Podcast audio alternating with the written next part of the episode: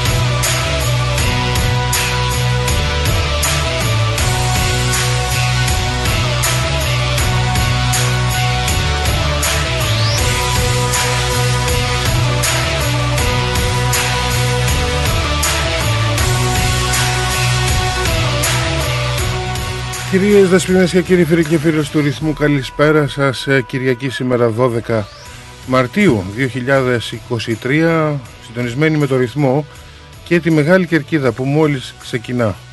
Στο μικρόφωνο ο Λέκος Κατσιφάρας και απέναντί μου έχω τρία υπέροχα παιδιά.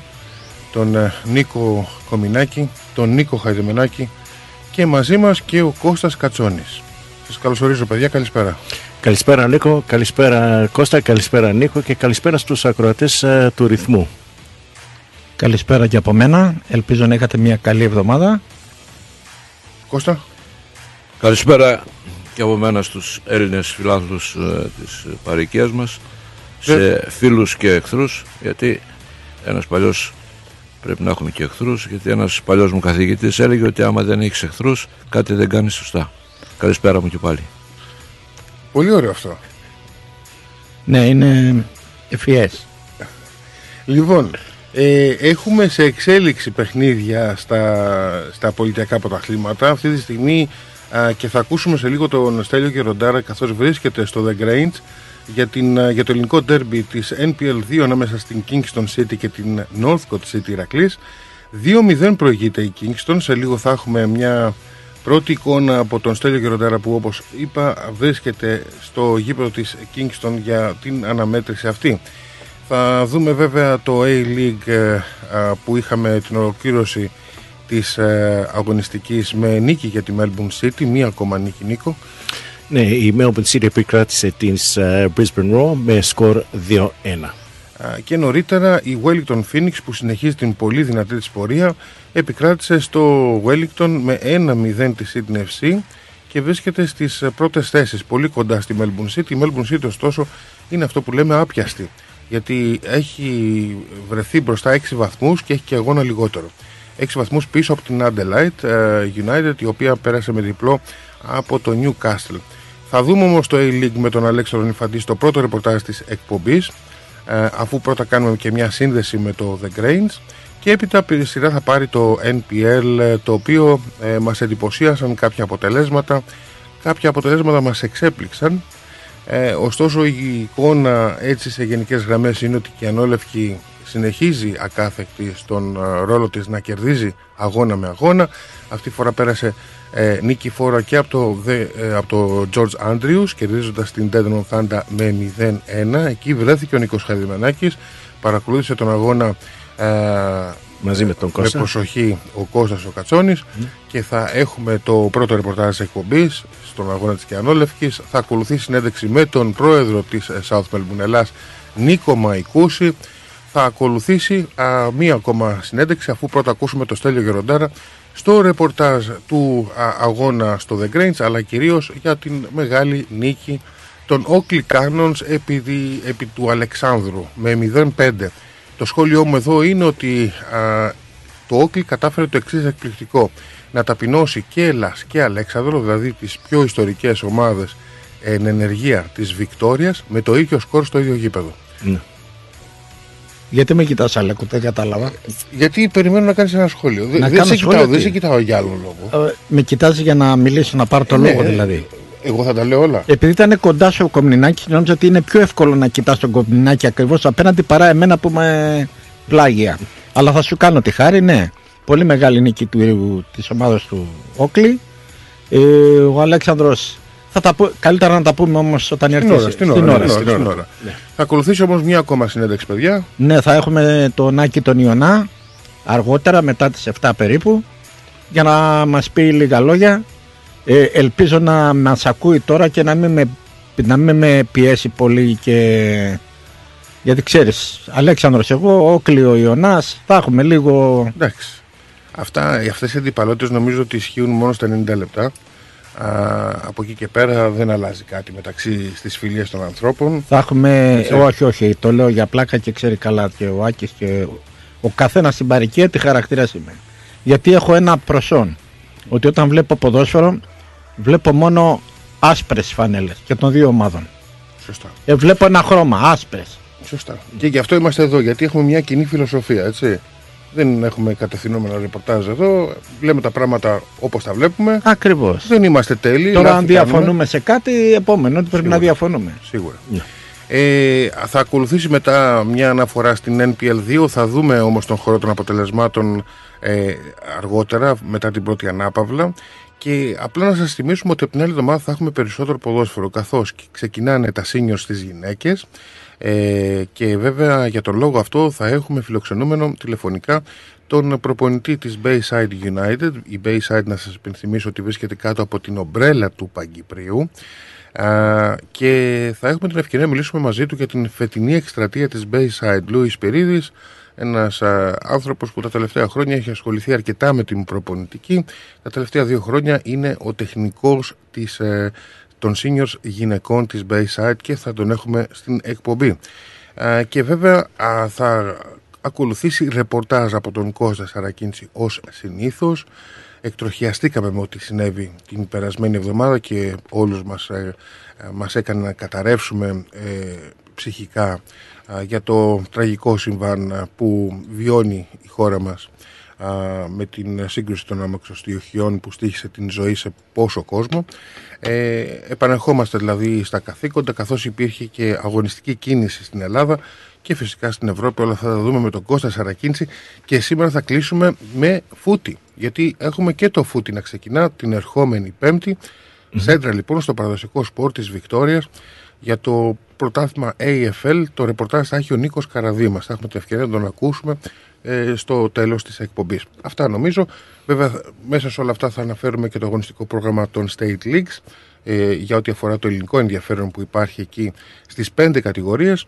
Και αυτά σε γενικές γραμμές. Φίλοι μου δεν ξέρω αν ξέχασα κάτι. Θυμίστε Όχι, μου. εντάξει. Ε; Τα ανέφερες όλα.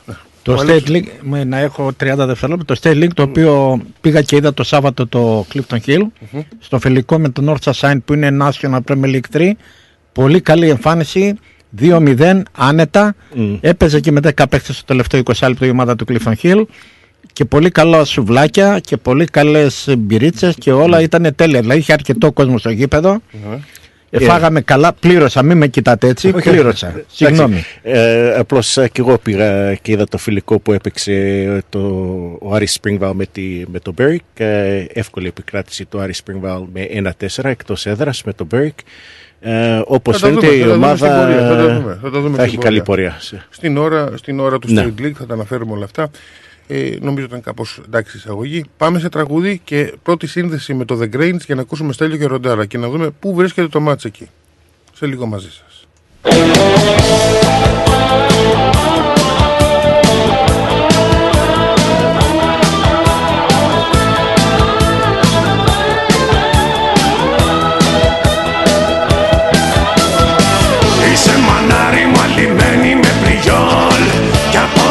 Ρεπέτη σαν το παίζεις rock'n'roll Και μην ανάει ο Παγιάδρου και αμάν. Ακούς Βιτάλη Σούκα και Ντουράν Ντουράν.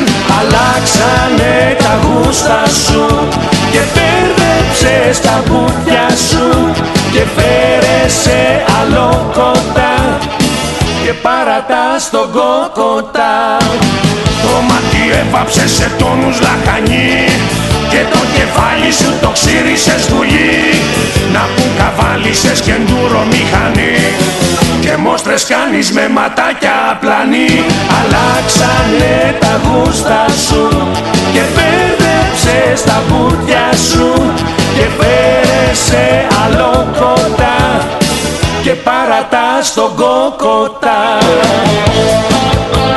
Έλα μανάρι!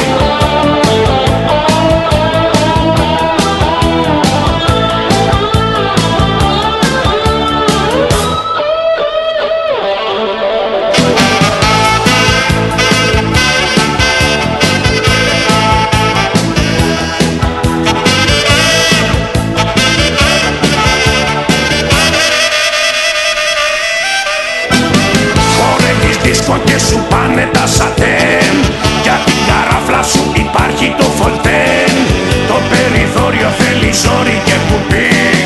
Και δεν μπορείς πάντα να κάνεις το παπί. Αλλάξανε τα γούστα σου Και μπέρδεψες τα μπούτια σου.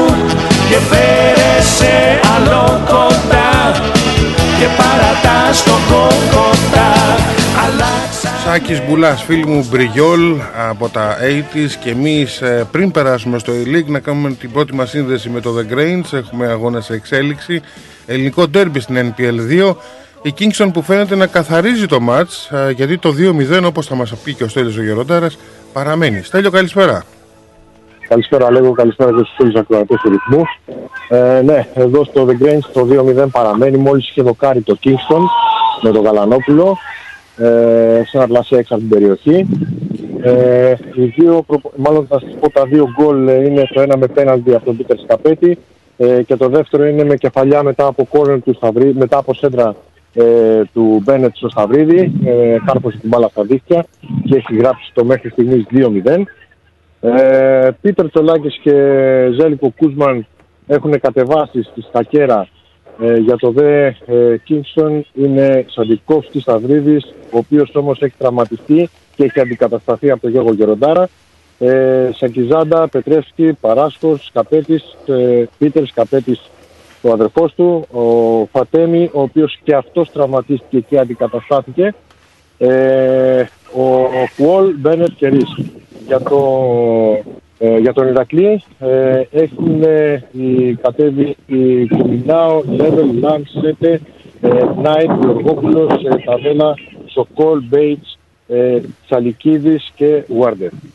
Μάλιστα. Αυτά είναι τα πρώτα στοιχεία από το ντέρμπι. Εμένα- Ε, ένα ντέρμπι το οποίο νομίζω δεν εξελίσσεται σε ντέρμπι. Είναι ένας μονόλογος του, ε, του Kingston μέχρι και τώρα γιατί ε, πριν από περίπου 5 λεπτά έχασε μια πολύ μεγάλη ευκαιρία ο Ηρακλής. Πρόλαβαν οι παίχτες ε, του Kingston και έβγαλαν την μπάλα πάνω από τη γραμμή της αιστείας τους. Ε, το Kingston έχει την πρωτοβουλία των κινήσεων, έχει ε, περισσότερη ώρα την μπάλα ε, στην κατοχή τους, παίζουν περισσότερο με δύναμη. Ε, δείχνει η ομάδα που το θέλει περισσότερο και γι' αυτό το σκορ αντικατοπτρίζει, αντικατοπτρίζει και, την, ε, και τον αγώνα. Μάλιστα. Ωραία. Εμείς θα έχουμε την ευκαιρία να τα ξαναπούμε και αργότερα α, όταν α, θα έχει τελειώσει το παιχνίδι και που θα επιμεληθεί σύντομα το ρεπορτάζ για ό,τι αφορά την συγκεκριμένη αναμέτρηση αλλά και, την, α, και, τη- και θα γίνει και το ρεπορτάζ εδώ ε, μαζί με τον ε, Νίκο Χαδεμενά και τον Νίκο Κομινάκη που ήσασταν μαζί την Παρασκευή στο άλλο ελληνικό ντέρμπι το οποίο ήταν εκεί αν δεν ήταν μονόλογος ε, με τους καρονιέριδες να περνάνε, να λαβώνουν πολύ άσχημα τον Αλέξανδρο μέσα στην έδρα του με 5-0. Α, Ε, α, ναι, ε, σε ο ακούω. Άκης ο Ιωνάς που άκουσα πριν ότι θα βγάλετε αργότερα να σε ενημερώσω ότι βρίσκεται εδώ στο γηπεδο Ε, είχαμε μια κουβέντα μαζί του. Ε, τον ρώτησα για, τον, ε, ε, για, το, για την αποβολή. Ε, μου είπε ότι ήταν ε, εντελώς κατά λάθος. Ε, έτσι τουλάχιστον είπε ο παίχτης. Ε, κάτι που εγώ δεν το νομίζω, τέλος πάντων. Αυτή είναι η γνώμη μου. Ε, και ότι για να γελάσουμε και λίγο, ότι μάλλον ε, το Όκλι θα δηλώσει για συνέχεια προαθλήματο έδρα του Αλεξάνδρου Γήπεδου. Ε, ναι, κοίταξε, δεν το λες λίγο. Μέσα σε διάστημα λιγότερο από έξι μήνες το Όκλι ταπείνωσε τους δύο μεγάλους, ε, λέω μεγάλους, τις πιο ιστορικές ομάδες ε, της Παρικίας. Όντως, ε, Ε, τους δύο που μεγάλους έχουν- είναι οι μεγάλοι του Ναι. πρωταθλήματος. που έχουν ε, παίξει στο παρελθόν στο NSL στο ίδιο γήπεδο με το ίδιο σκορ. Αυτό ε, δεν είναι, δεν είναι εύκολο να, να συμβεί. Ε, ε, και όμως εύκολο δεν έγινε; είναι, Αλέκο, αλλά υπάρχει εξήγηση την οποία θα τη δώσουμε αργότερα στο ρεπορτάζ. Ωραία. Να σε ευχαριστήσουμε. Α, δεν ξέρω αν υπάρχει κάτι άλλο όσο μιλάγαμε. ε, Στην καλησπέρα μου τώρα τα παιδιά εκεί πέρα Ναι. και θα συνομιλήσουμε αργότερα. Ωραία. Πολύ όμορφα. Σε ευχαριστούμε Στέλιο. Σε λίγο πάλι μαζί. Έγινε, τα λέμε. Και εμείς βέβαια ετοιμαζόμαστε για ε, Αλέξανδρο Νιφαντή, αλλά πριν να δώσουμε το λόγο στον ε, Νίκο Κομινάκη για τα αποτελέσματα της A-League. Ναι, είχαμε την 20η αγωνιστική στο A-League όπου ε, Παρασκευή βράδυ είχαμε Perth Glory Western Sydney Wanderers 1-0. Σ- ε, το Σαββάτο είχαμε Central Coast Mariners Macarthur 4-1. ε, Newcastle Jets Adelaide United 2-4 και σήμερα είχαμε το παιχνίδι Wellington Phoenix ε, Sydney FC 1-0 Melbourne City Brisbane Roar 2-1 και η αγωνιστική ε, ολοκληρώνεται αύριο το βράδυ στο μελβουρνιώτικο ντέρμπι στις, ε, στο Amy Park στις 6 ώρα όπου η, η ομάδα της Victory θα υποδεχθεί την Western United. Να θυμίσουμε εδώ ότι αύριο είναι αργία, το ξέρετε άλλωστε. Ε, είναι Ε, li- και- live day. Και θα δοθεί ευκαιρία στον κόσμο να, να πάει. να πάνε, ό- όσοι ενδιαφέρονται να πάνε σε- στο derby εκείνο. Θα έχει ενδιαφέρον εκείνο το παιχνίδι ε, γιατί άμα δούμε την ε, βαθμολογία πρωτοπόρος ε, η Melbourne City με 40 βαθμούς δεύτερο το Adelaide United με 34 στην τρίτη θέση ισοβαθμούν με 31 βαθμούς Central Coast Mariners, Western Sydney Wanderers και Wellington Phoenix. Στην έκτη θέση κλείνει την εξάδα η Sydney FC με 27 βαθμούς. Έξω από την εξάδα στην 7η θέση η Newcastle Jets με 24 ε, με Κάθα και 24. Στην ένατη θέση το Perth Glory με 23. Στη δέκατη η West United με 22. Πρώτο τελευταίο το Brisbane Roar με 20 και τελευταίο α, και ουραγός στη βαθμολογία η ομάδα της Victory α, με 18 βαθμούς. Οπότε α, βλέπουμε ότι είναι σημαντικό παιχνίδι και για αυτές τις α, δύο ομάδες για το ποια θα τελειώσει τελευταία στη Όχι, βαθμολογία. δεν είναι τίποτα απόλυτο. Υπάρχει Εντάξει, αρκετός είναι- δρόμος, αλλά είναι ίσως, ένα- ίσως να υπάρχει και χρόνος ακόμα κάποια από τις δύο να βρεθεί και στα τελικά. Λίγο παράδοξο βέβαια όλο αυτό, Ε, αλλά, Εντάξει τώρα... αλλά γίνεται. Ειδικά η Βίκτορη που έχει δύο λιγότερα παιχνίδια ε, βρίσκεται αυτή τη στιγμή 9 βαθμούς μακριά. Δεν είναι τίποτα τελειωμένο. Ναι, αλλά ε, κοίταξε, ε, ε, υπάρχουν, υπολείπουν άλλες δύο αγωνιστικές πριν ε, τα, τα τελικά. Ωραία λοιπόν. Αλέξανδρος Ανιφαντής είναι στη γραμμή μας. ε, δεν ήταν την περασμένη εβδομάδα, όμως είναι σήμερα. Και να τον καλωσορίσουμε. Αλέξανδρε, καλησπέρα. Καλησπέρα σας, καλησπέρα στη, στην παρέα. Ε, ναι, βεβαίως, όπως τα, όπως τα λέτε, είχαμε συναρπαστικά παιχνίδια για ακόμα μια αγωνιστική στην ε, A-League και έχουμε και ένα ακόμα, την, ε, έχουμε ένα ακόμα αύριο μεταξύ των δύο ομάδων της Μελβούρνης, Melbourne Victory με Western United.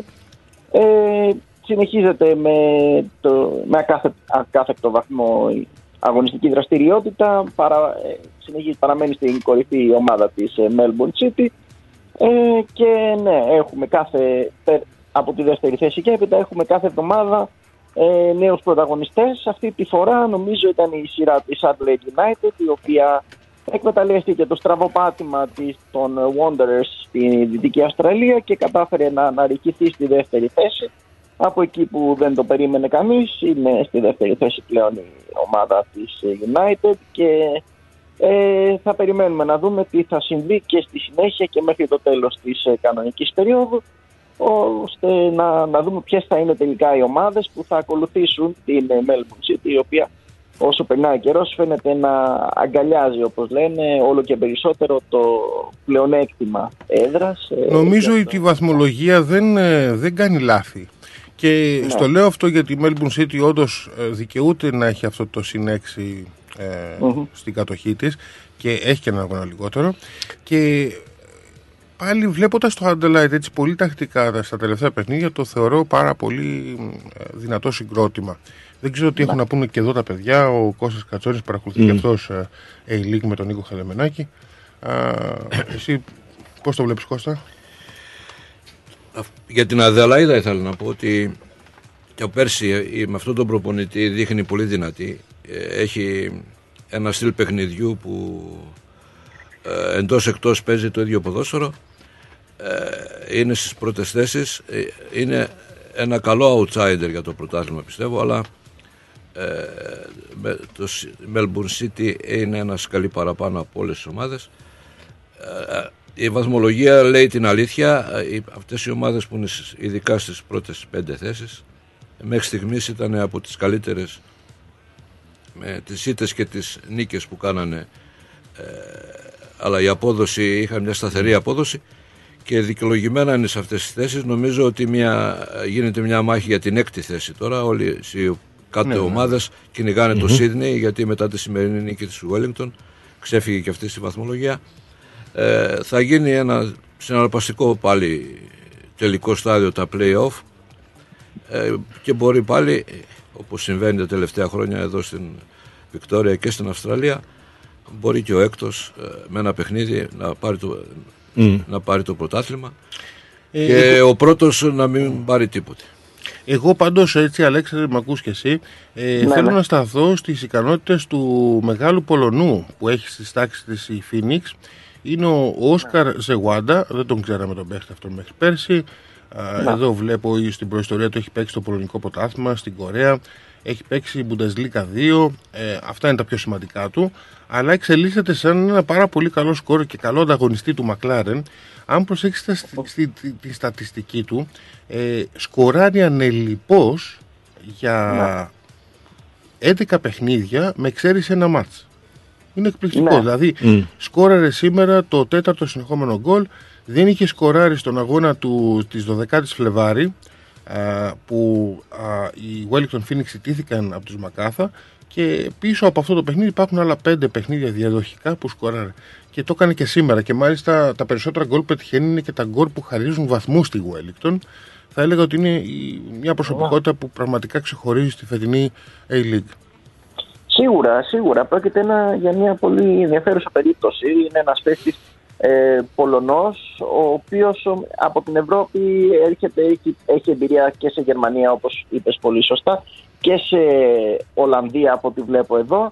Έχει παίξει σε διάφορα πρωταθλήματα και της Ευρώπης, έχει δοκιμαστεί δηλαδή, άρα δεν είναι αμφιβόλου ποιότητας. Βέβαια έχει παίξει και στην Κορέα όπως επίσης πολύ σωστά είπες και ναι, φαίνεται στο, στο Wellington έχει βρει τη θέση του, έχει βρει την άνεσή του και σκοράρει κατά ρηπάς. Νομίζω ένας παίχτης τέτοιας ποιότητας και τέτοιας ηλικίας κιόλας, γιατί από ό,τι βλέπω είναι μόλις 27 ετων Ε, Από ό,τι βλέπω, από ό,τι φαντάζομαι μάλλον, ε, θα δεχτεί προτάσεις για αυτόν η Wellington Phoenix.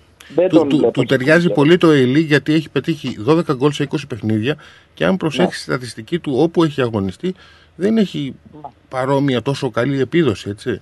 Μόνο στη δηλαδή, Βίσλα, στην, ε, στην Πολωνική Λίγκα, είχε σκοράρει ναι. 6 γκολ σε 23 παιχνίδια. Αυτό είναι το καλύτερό του. Και εδώ ναι. στο Wellington φαίνεται ότι κάνει θαύματα. Ε, ναι. να, να αφήσουμε λίγο το e γιατί μας πιέζει και ο χρόνος, να δούμε και μία, ε, δύο ειδήσεις ακόμα. Μία είναι που ίσως να έρθει η Paris Saint-Germain, όπως μου είπες στο τηλέφωνο, ναι. είναι δημοσίευμα της The Age, ότι η Paris Saint-Germain ε, το ετοιμάζουν ναι. τέλος πάντων ώστε να είναι εδώ για φιλικό μεγάλο μάτς. Υπάρχει φημολογία, υπάρχει φημολογία καθώς ε, θέλουν να οι διοικούντες της ε, A-League να δημιουργήσουν λίγο ενδιαφέρον εν ώψη και των τελικών, της τελικής φάσης του πρωταθλήματος ε, και γι' αυτό το λόγο ψάχνουν μια ομάδα μεγάλου βεληνικούς όπως λένε να, να έρθει στην Αυστραλία και να αγωνιστεί με την ομάδα των αστέρων του, του πρωταθλήματος όπως είχε γίνει και με την Παρσελώνα πριν λίγο καιρό. Φήμες λένε ότι η ομάδα αυτή θα είναι η Paris Saint-Germain. Ε, βρίσκονται σε διαπραγματεύσεις με την ομάδα του Λιονέλ Μέση και του Κιλιάν Εμπαπέ. Τώρα, εάν θα επιβεβαιωθεί αυτή η φημολογία, περιμένουμε να το δούμε, αλλά αν όντως συμβεί κάτι τέτοιο, φανταζόμαστε ότι θα είναι κάτι το οποίο θα, θα τραβήξει τα, τα φώτα της δημοσιότητας και του κοινού. Φυσικά θα, θα υπάρχει και τεράστιο κοινό καθώς μιλάμε για μια ομάδα η οποία έχει στις τάξεις της τον κορυφαίο παίχτη του, τους δύο κορυφαίους παίχτες του παγκοσμίου κυπέλου και αυτό από μόνο του νομίζω τα λέει όλα. Δηλαδή mm. θα θέλουν όλοι να δουν από κοντά και τον Μέση και τον Εμπαπέ και τους άλλους πολλούς αστέρες. Δυστυχώς ο Νεϊμάρ μάλλον δεν θα είναι καθώς τραυματίστηκε πρόσφατα και χάνει το υπόλοιπο της σεζόν, αλλά νομίζω δεν, δεν πειράζει. Και Σίγουρα. τόσοι πολλοί άλλοι αστέρες που είναι, Ε, ναι. για, για τους φίλους του ποδοσφαίρου και αυτοί που αγαπάνε το Μέση, μεταξύ αυτών και εσύ, ε, είναι μια χαρμόσυνη είδηση. Α, τώρα, αν από, επιβεβαιωθεί, ναι, θα είναι μια πολύ χαρμόσυνη είδηση. από εκεί και πέρα και αυτό που μου λέγεις στο τηλέφωνο και έτσι να κλείσουμε, να περάσουμε στο E-League, ε, ήθελες να αναφερθείς στο γεγονός ότι το, στο φετινό E-League έχει βγει κερδισμένο το μέλλον του ποδοσφαίρου γιατί έχουν αναδειχθεί πολλά νέα ταλέντα. Ναι, θα έλεγα έχει βγει κερδισμένη η Εθνική Αυστραλίας, καθώς βλέπουμε ότι αναδεικνύονται πολλοί νέοι παίχτες όπως ο, ο Jason Cummings, όπως ο Νιστόρι Ρακούντα που εμφανίστηκε με την ομάδα της Αδελαίδα, όπως ο Γκαραν Κουόλ που πήγε στην ε, Newcastle της ε, Βρετανίας. Ε, πάρα πολλοί νέοι παίχτες εμφανίζονται. Ο Μάρκο Τίλιο με την ε, Melbourne City. Υπάρχει, υπάρχει νέο αίμα. Υπάρχει ή ο Νεκτάριος Τριαντής, ε, ο ομογενής, νέο αίμα στις τάξεις της εθνικής ομάδας και νομίζω αυτό είναι κάτι το οποίο το χρειάζεται πάρα πολύ η Αυστραλία και θα, θα βγει κερδισμένη από τους τόσους πολλούς νέους παίχτες που, Μμ. που βγαίνουν και εμφανίζονται στις ομάδες της ε, A-League και καταφέρουν και προχωράνε γιατί αρκετοί από αυτούς προχωράνε και πηγαίνουν και σε ομάδες του εξωτερικού, της Ευρώπης κλπ. Και νομίζω ότι σιγά σιγά αυτοί οι παίχτες θα αποτελέσουν το, το νέο αίμα, τη νέα γενιά της Εθνικής Αυστραλίας η οποία θα αγωνιστεί και, σε, και στο κύπελο Ασίας που έχουμε νωρίς του χρόνου και μετέπειτα στο παγκόσμιο κύπελο που μαζί με τους ήδη έμπειρους όπως τον Άρον Μόι, τον Χάρι Σούταρ κλπ θα αποτελέσουν μια, καλ- μια καλή μαγιά για την Εθνική Αυστραλία η οποία πλέον θεωρείται από τις ε, μεγάλες ας το πούμε και έτσι ομάδες έχει μια, μια μεγάλη κληρονομιά καθώς πήγε στο, στους 16 στο προηγούμενο παγκόσμιο κύπελο και θέλει, φαντάζομαι θα θέλουν να, να το συνεχίσουν αυτό που, που, το, που δημιουργήσανε με τον Γκράχα Μάνολ και ο οποίος θα παραμείνει προπονητής μέχρι και το επόμενο παγκόσμιο κύπελο και θα θέλουν να πάνε γιατί όχι και ένα βήμα παραπέρα. Μάλιστα. Αλέξανδρε, να σε ευχαριστήσουμε. Θα είμαστε μαζί πάλι την άλλη εβδομάδα. Δεν ξέρω, και ο Νίκος θέλει να σε ρωτήσω κάτι. Ε, τελευταίο. α- απλώς ήθελα να ενημερώσουμε τον κόσμο ότι εφόσον ε, μιλήσαμε για νέους παίχτες ότι η Εθνική Νέων της Αυστραλίας ε, ε, έπαιξε στα προημετελικά του AFC Cup Under 20s ε, στο Ουσμπέκισταν ε, και στα προημετελικά δυστυχώς ιτήθηκε στα πέναλτι εφόσον ο ε, αγώνας τελείωσε 1-1 μετά, μετά από την ε, παράταση.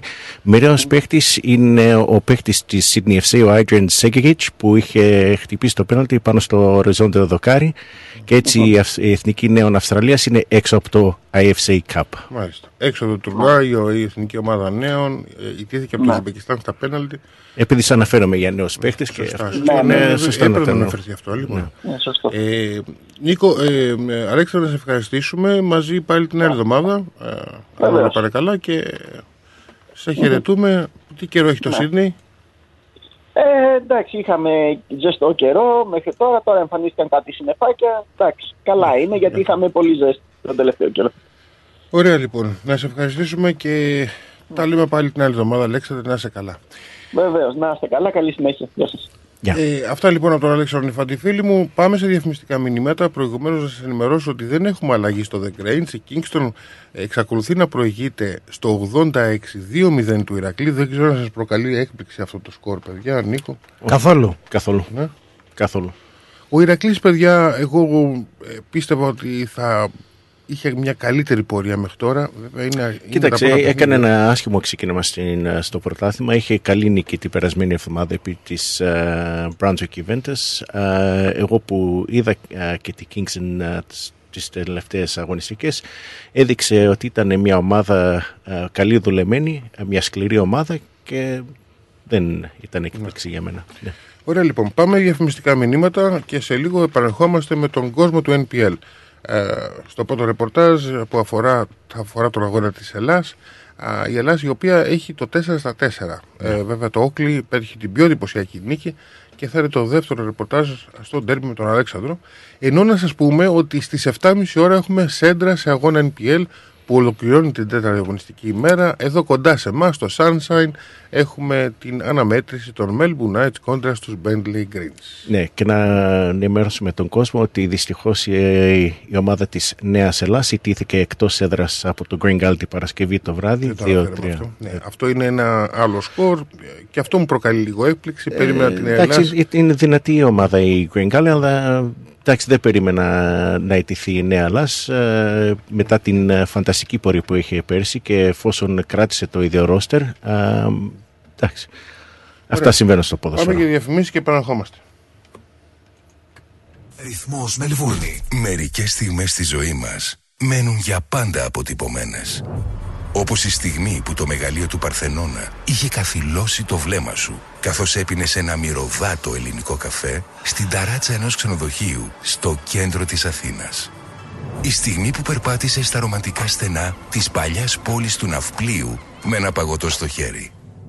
Μια μοναδική ταξιδιωτική εμπειρία στο μυθικό νότο της Ελλάδας σε περιμένει. Κλείστε τώρα τη θέση σας για 21 ημέρες περιήγησης σε μοναδικούς προορισμούς, μαγευτικές παραλίες και αξιοθέατα της Πελοποννήσου. Σε υπερπολιτελή ξενοδοχεία με διατροφή όλα σε ένα μοναδικό πακέτο. Επισκεφτείτε το φύλλο pavlaxenia.com.au για να μάθετε περισσότερες πληροφορίες ή καλέστε στο 0411 729 404.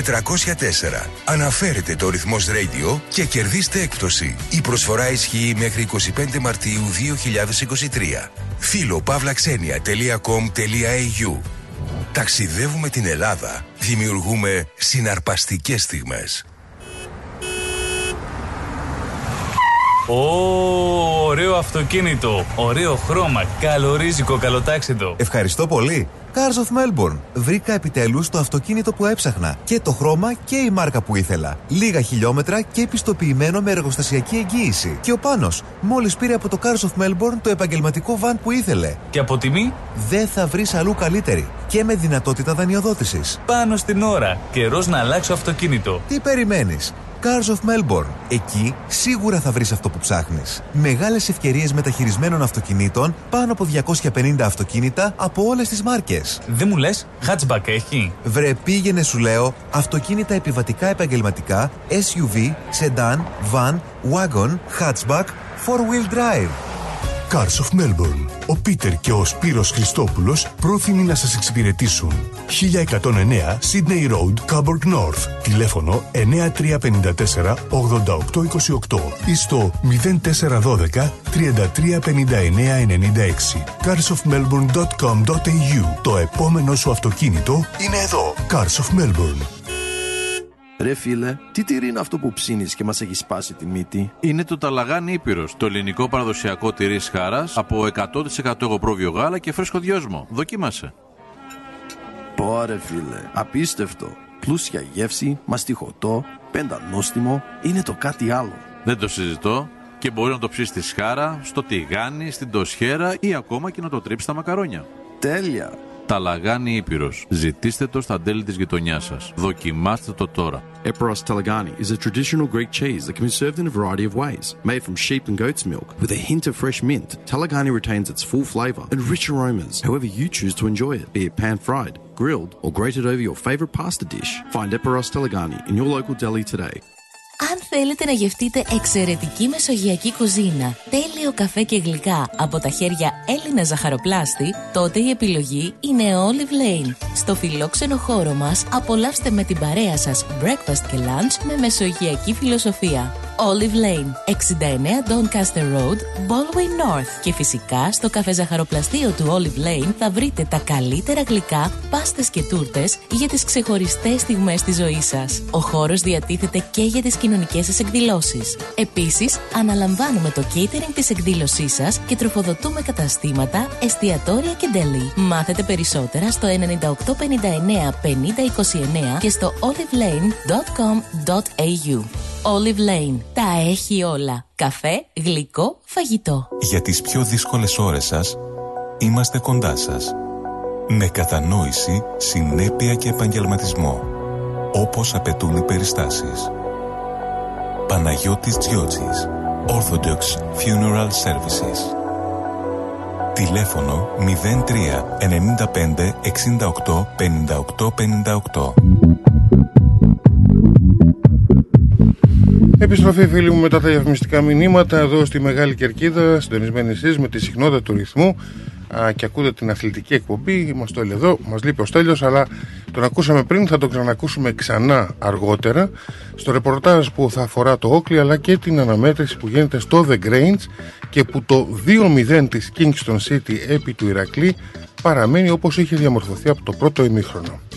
Και τώρα ας περάσουμε στο παιχνίδι της Ελλάς. Η Ελλάς, παιδιά, εμένα ε, σε αντίθεση με κάποια άλλα παιχνίδια παρά τις νίκες της, αυτή τη φορά μου άρεσε. Θέλω όμως να ακούσω ο Νίκο Χαδεμενάκη που ήταν εκεί και Κώστα Κατσόνη παρακολούθησε με βλάβια το μάτς από το NPL TV. Σας ακούω παιδιά. Ναι, πάλι και καλησπέρα από μένα. Ε, εχθές η Ελλάς έπαιξε σε ένα δύσκολο γήπεδο για όλες τις μεγάλες ομάδες εδώ στο MPL. Είναι πια μια ομάδα που είναι πάντα υπολογίσιμη και επικίνδυνη, με καλούς παίκτες, με καλές πορείες τα τελευταία χρόνια. Νομίζω αργότερα, ε, νωρίτερα πριν από μερικά χρόνια έχει πάρει και το πρωτάθλημα στο MPL.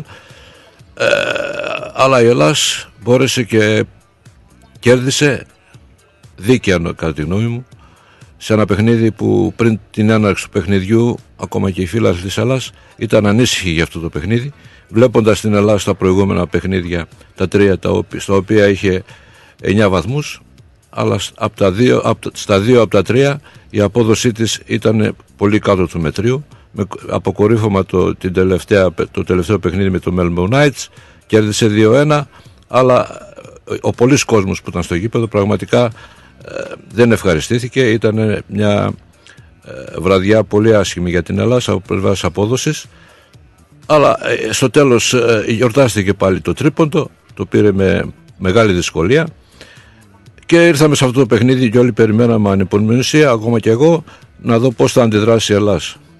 Στο, να μπούμε στο καθαρά παιχνίδι το London Thunder με την South Melbourne. Ε, από την αρχή η Ελλάς έδειξε τη διάθεση να αφήσει πίσω όλα αυτά τα, όλες τις τακτικές όλες τις ε, σκέψεις που είχε ο προπονητής στα προηγούμενα παιχνίδια και ήταν η κυρίαρχη στο παιχνιδι, του παιχνιδιού από τα πρώτα λεπτά. Είχε την ευκαιρία ε, να ανοίξει το σκορ μετά από μια πολύ καλή άμυνα που έκανε στο χώρο του κέντρου με πολύ καλές παγίδες έκλεψε την μπάλα και τροφοδοτήθηκε παίκτης από δεξιά νομίζω Γουέμπ έκανε μια πολύ ωραία τραβέρσα και αυτός ο παίκτης που παίζει κεντρικό χαφ παλιά το λέγανε αμυντικό χαφ τώρα είναι κεντρικό χαφ είναι ένα οχτάρι ε, πάρα πολύ καλός ο Λαγκλώα για μια ακόμη φορά σημείωσε σε τέσσερα παιχνίδια ενώ είναι χαφ. Το δεύτερο, το, τέρμα, το δεύτερο τέρμα με πολύ ωραία προσπάθεια. Έγινε το 1-0 και ο συνήθως η Ελλάδα όταν προηγείται δίνει χώρο στον αντίπαλο στα προηγούμενα παιχνίδια και πέρσι και στο ξεκίνημα δίνει χώρο στον αντίπαλο και προσπαθεί να κρατήσει αυτό το 1-0. Έτσι περιμέναμε όλοι. Αντίθετα, η Ελλάδα σε αυτό το παιχνίδι πάλι μας εξέπληξε. Ευχάριστα μπορώ να πω. Η στρατηγική του προπονητή ήταν διαφορετική. Είχε όλα τα στοιχεία τα οποία στις προηγούμενες εκπομπές και έχω γίνει και κακός, αλλά δεν είμαι αυτός που θέλει το κακό της Ελλάς. Ε, βλέπω ποδόσφαιρο πολλά χρόνια, αλλά προσπαθώ να περάσω από το βήμα που μου δίνει το ράδιο ρυθμός FM ορισμένα στοιχεία ποδοσφαίρου τα οποία πρέπει να έχει μια ομάδα με ιστορία, με πολλούς κόσμο και που θέλει να παίρνει το πρωτάθλημα κάθε χρόνο. Είχε τα, αυτά τα στοιχεία, ήταν πρώτον, είχε πολύ καλή κατοχή μπάλας που δεν το έβλεπα στα προηγούμενα παιχνίδια. Δεύτερον, είχε pressing στο χώρο του κέντρου πάρα πολύ οργανωμένο. Τρίτον, είχε pressing στο πρώτο τρίτο του αντιπάλου, μπροστά δηλαδή. Πίεζε πάρα πολύ μπροστά. Δεν κάθονταν πίσω να γυρίσει όλη η, άμυν, όλη η ομάδα στο μισογείπεδο και όπως έκανε στα προηγούμενα παιχνίδια. Αυτό είχε ως αποτέλεσμα να δημιουργήσει και άλλες φάσεις, να βάλει κι άλλο γκολ. Αλλά την ίδια ώρα. Αλλά Την ίδια ώρα να κινδυνεύσει όμως. να Αλλά δεχτεί και γκολ, έτσι. επειδή ε, είχε σαν αντίπαλο μια πολύ καλή τεχνική και ε, το είπα και στην αρχή επικίνδυνη ομάδα, ε, κινδύνευσε όχι όμως τόσο πολύ στο πρώτο ημίχρονο όσο θα πούμε και στο- αργότερα στο δεύτερο ημίχρονο. Είχε μια αλλαγή αναγκαστική, ο Ελμάζη τραυματίστηκε, μπήκε ο, ο Γουόρεν στη θέση του καθαρά. Στο ημίχρονο έγινε, μετά το ημίχρονο έγινε μια αλλαγή. Στο ημίχρονο νομίζω μπήκε ο Μπρέναν στη θέση του Web να δυναμώσει την ε, επιθετική του γραμμή. Ο Μίκολα ήταν ο μοναδικός παίκτης μαζί με που δεν ήταν μέσα στο παιχνίδι, δεν είχε καλή απόδοση, αλλά συμβαίνουν αυτά. Ήταν πολύ καλός ο τερματοφύλακας πάλι, ήταν πολύ καλό το αμυντικό το δίδυμο, ήταν πολύ καλός ο Λαγκλοά και ο Γουέμπ ε, και οι αλλαγές ο, ο Μπρέναν μπήκε αυτή τη φορά ο Ρεξάτος μπόρεσε και βοήθησε την ομάδα στο δεύτερο ημίχρονο να δημιουργήσει τρεις-τέσσερις πολύ καλές ευκαιρίες σε τέτα τέτ μπορούσε να βάλει και το δεύτερο γκολ και να τελειώσει το παιχνίδι.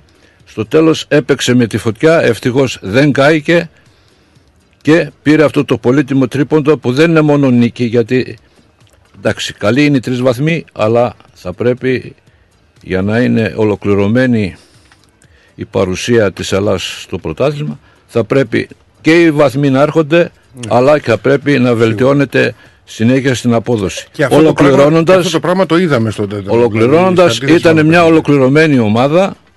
Ε, εδώ να πα- για, κάνω μια παρένθεση. Ε, στο ποδόσφαιρο υπάρχουν τέσσερις φάσεις. Για λίγο θα το πω.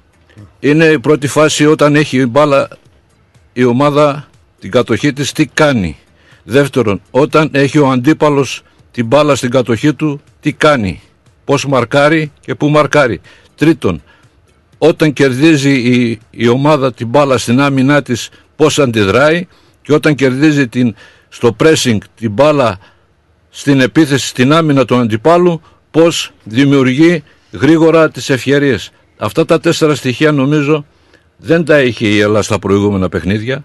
Έπαιζε ένα ανορθόδοξο ποδόσφαιρο, ένα απορχαιωμένο ποδόσφαιρο. Το είπαμε, δεν γινόμαστε κριτές του προπονητή, μιλάμε αυτό που βλέπουμε. Ε, όμως το παιχνίδι αυτό, ως διαμαγείας, δεν ξέρω τι έγινε, ίσως κάποια συζήτηση στα αποδητήρια, ίσως να μην άρεσε ο τρόπος που κερδ- κέρδισε η Ελλάς το Melbourne Knights, ίσως να αλλάξαν κάποια σκεπτικά μέσα στην ομάδα και είδαμε ένα τελείως διαφορετικό πρόσωπο. Ελπίζω και στο μέλλον να δούμε ίδιες εμφανίσεις και παρόμοιες, παρόμοιες νίκες. Την ίδια στιγμή όμως Νίκο είδα το Τέτερον Θάντα ήταν πραγματικά επικίνδυνο και δημιούργησε αρκετές ευκαιρίες στον αγώνα. Εκεί πιστεύεις ότι έπαιξε ρόλο, έπαιξαν ρόλο τα αντανακλαστικά του Λοπέζ; Ε, η αστοχία στο 14ο λεπτό ε, έγινε μια σέντρα από, σχεδόν από περίπου 1,5 με 2 μέτρα. Σε άδειο τέρμα ο επιθετικός του Ντέντινον πέταξε την μπάλα πάνω από το δοκάρι. Και στο 24 ένα μπάσιμο και ένα σούτ από πλάγια. Έφυγε λίγο έξω αλλά εντάξει ε, σε γενικές γραμμές η Ελλάς Μελβούρνης ήταν αρκετά καλύτερη από τον Ντέντινον στην κυκλοφορία της μπάλας εννοώ.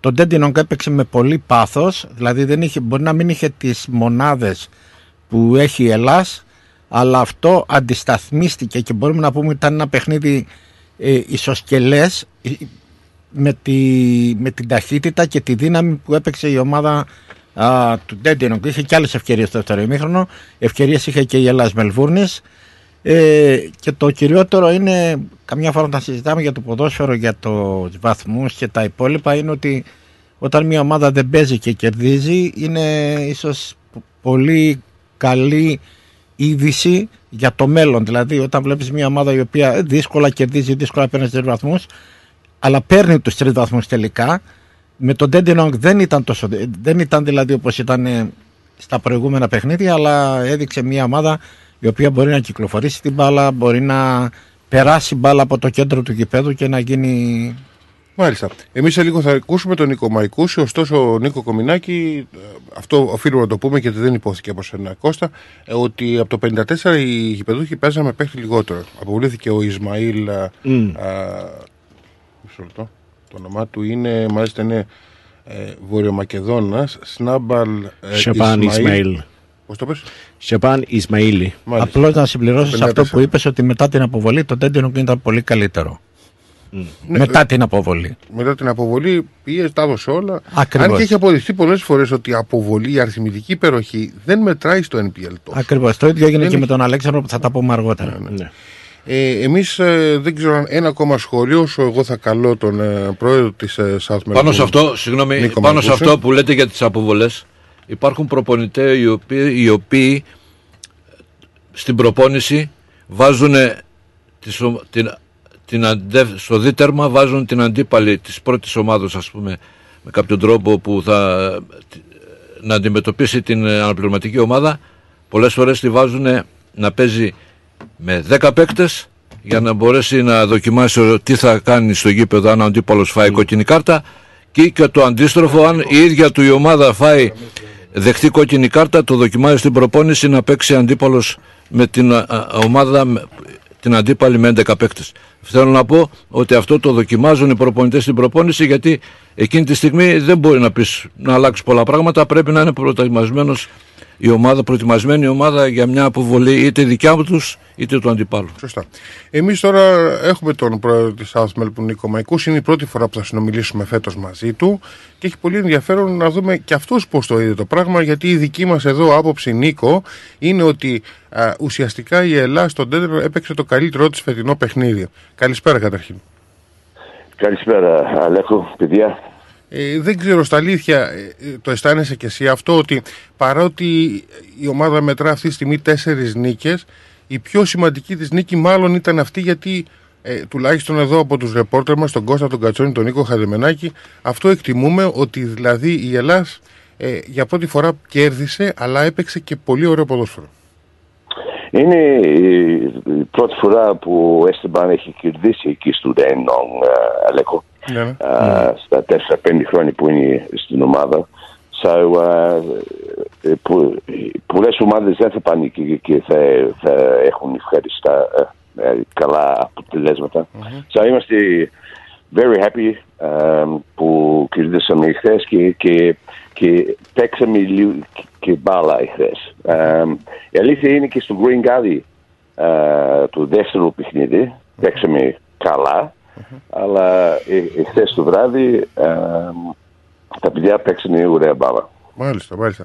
Ε, πολύ ευχάριστο αυτό. Τώρα ε, η ομάδα δείχνει τα ίδια ακριβώς σημάδια που μας έδειξε και πέρσι ε, όταν είχε μια εντυπωσιακή αρχή. Είναι η μοναδική ομάδα που μετρά μόνο νίκες. Ε, πόσο, τι πίστη υπάρχει από εσάς εκεί στο Συμβούλιο για την φετινή εκστρατεία του Εστεμπάν; Είστε αισιόδοξοι ότι εφέτος ας πούμε ουσιαστικά α, δεν ξέρω πολλοί πιστεύουν ότι εφέτος ίσως να είναι και το τελευταίο NPL της South Melbourne εφόσον βέβαια ξεκινήσει η Β' Εθνική. Και αυτό θα είναι μια ερώτηση λίγο αργότερα. Α, αλλά στα αλήθεια πιστεύετε ότι εφέτος η Ελλάς μπορεί να πετύχει ας πούμε πρωτάθλημα δηλαδή το Championship; Ε, όπως ξέρουμε στα τελικά δεν ξέρουμε ακριβώς τι θα γίνει αλλά ξέρουμε ότι η Ράσμι θα είναι εκεί κάπου. Ε, στα τελικά ε, όπως ξέρουμε πέρυσι ε, του, του Quintas του Esteban Quintas του Record ε, ήταν από, τους, ε, από τα καλύτερα ε, χρονιές από τις καλύτερες χρονιές που έχουμε στην ιστορία της Ελλάς ε, αλλά στο τελικό χάσαμε όπως ξέρουμε So, uh, πιστεύουμε θα είμαστε εκεί πάλι ε, και ο σκοπός είναι να κερδίσουμε το πρωτάθλημα. Αλλά, αλλά είναι δύσκολο το πράγμα. Σίγουρα. Ναι, ε, καλησπέρα και από μένα, Νίκος Χαϊδεμενάκης. Νίκο. Ε, τι κάνετε. Ε, καταρχήν να κάνω μια ερώτηση την οποία ε, θα, θα σας την έκανα και στο κήπεδο αλλά δεν σας πρόλαβα. Ε, είδα μια Ελλάδα η οποία πραγματικά έδειξε μια πολύ υψηλότερη ταχύτητα, δηλαδή είδα μια πολύ καλύτερη Ελλάδα Μελβούνης και το Ντέντινονγκ, ε, να το τονίσουμε αυτό και το Ντέντινονγκ ήταν πάρα πολύ καλό, πίεζε, έπαιζε δυνατά, δηλαδή και αυτό που δεν ξέρω, εγώ προσωπικά χάρηκα το παιχνίδι από ποια άποψη. Ότι δεν έγινε παιχνίδι σκοπιμότητος, δηλαδή η μπάλα πήγαινε από το ένα τέρμα στο άλλο και πραγματικά ε, σου κρατούσε την ανάσα. Αυτό, το, αυτό που λέμε το exciting που σου δίνει αυτό το ποδόσφαιρο. Ήταν το ίδιο και για σας. Εσείς πώς το Ε, νιώθετε, πώς το νιώσατε; Ε, yes, ε, κοίταξε, ε, στα τέσσερα παιχνίδια που έχουμε παίξει τώρα έχουμε κάνει πολλές αλλαγές. Ε, γιατί έχουμε τραυματισμένους παίχτες, είχαμε τον ε, Μάρκο Γιάνκεβιτ που δεν έπαιξε τα πρώτα, πρώτα δύο παιχνίδια. Σα έχουμε και, και πάλι ο Jack Webster δεν έπαιξε χθες. Έχουμε κάνει πολλές αλλαγές και όπως είδαμε χθες έκανε αλλαγές με τον Ελμάζη στο πρώτο ημίχρονο. Έκανε αλλαγή, έβγαλε τον Max Μίκλα στο half time. Um, so, uh, η, ομάδα έχει, η ομάδα έχει depth, πώς θα το πω depth, έχει... Uh, Έχει βάθος στο roster. yes, α- α- αυτό ακριβώς. Και, και χθε το παιχνίδι ήταν καλό παιχνίδι όπως είδαμε. Ε, η Ελλάδα είχε πολλές ευκαιρίες. Εντάξει ε, το Thunder του δεύτερου μήχρονου ήταν με 10 παίχτες αλλά και το Thunder εκεί μας, ε, μας, ε, καν- μας έκανε pressure Ε, ε, είχαμε πίεση πολύ Αυτό ακριβώς ήταν και η ερώτησή μου, Νίκο, ότι το χαρήκατε το παιχνίδι. Εγώ το χάρηκα αυτό το παιχνίδι. Δηλαδή έβλεπα την μπάλα πάνω κάτω και δεν υπήρχε ότι μία ομάδα, ξέρεις, έπαιζε σκόπιμα για να κρατήσει το αποτέλεσμα ή οτιδήποτε. Ήταν, ένα- νομίζω, ένα από τα καλά παιχνίδια που διαφημίζουν κατά κάποιον τρόπο το ποδόσφαιρο. yes, συμφωνώ, συμφωνώ ακριβώς yes. Ε, εγώ τώρα να ρωτήσω κάτι πριν ε, ο Νίκος ο Κομινάκης ρωτήσει κάτι και έπειτα ο Κώστας Κατσόνης. Απλά πολύ γρήγορα. Ε, με τον Χάρισον Σόια τι γίνεται; Το Ινδικό Πρωτάθλημα εδώ να πληροφορήσω ότι τελείωσε. Ο, Σάου- ο Σόια δεν τα πήγε τόσο πολύ καλά.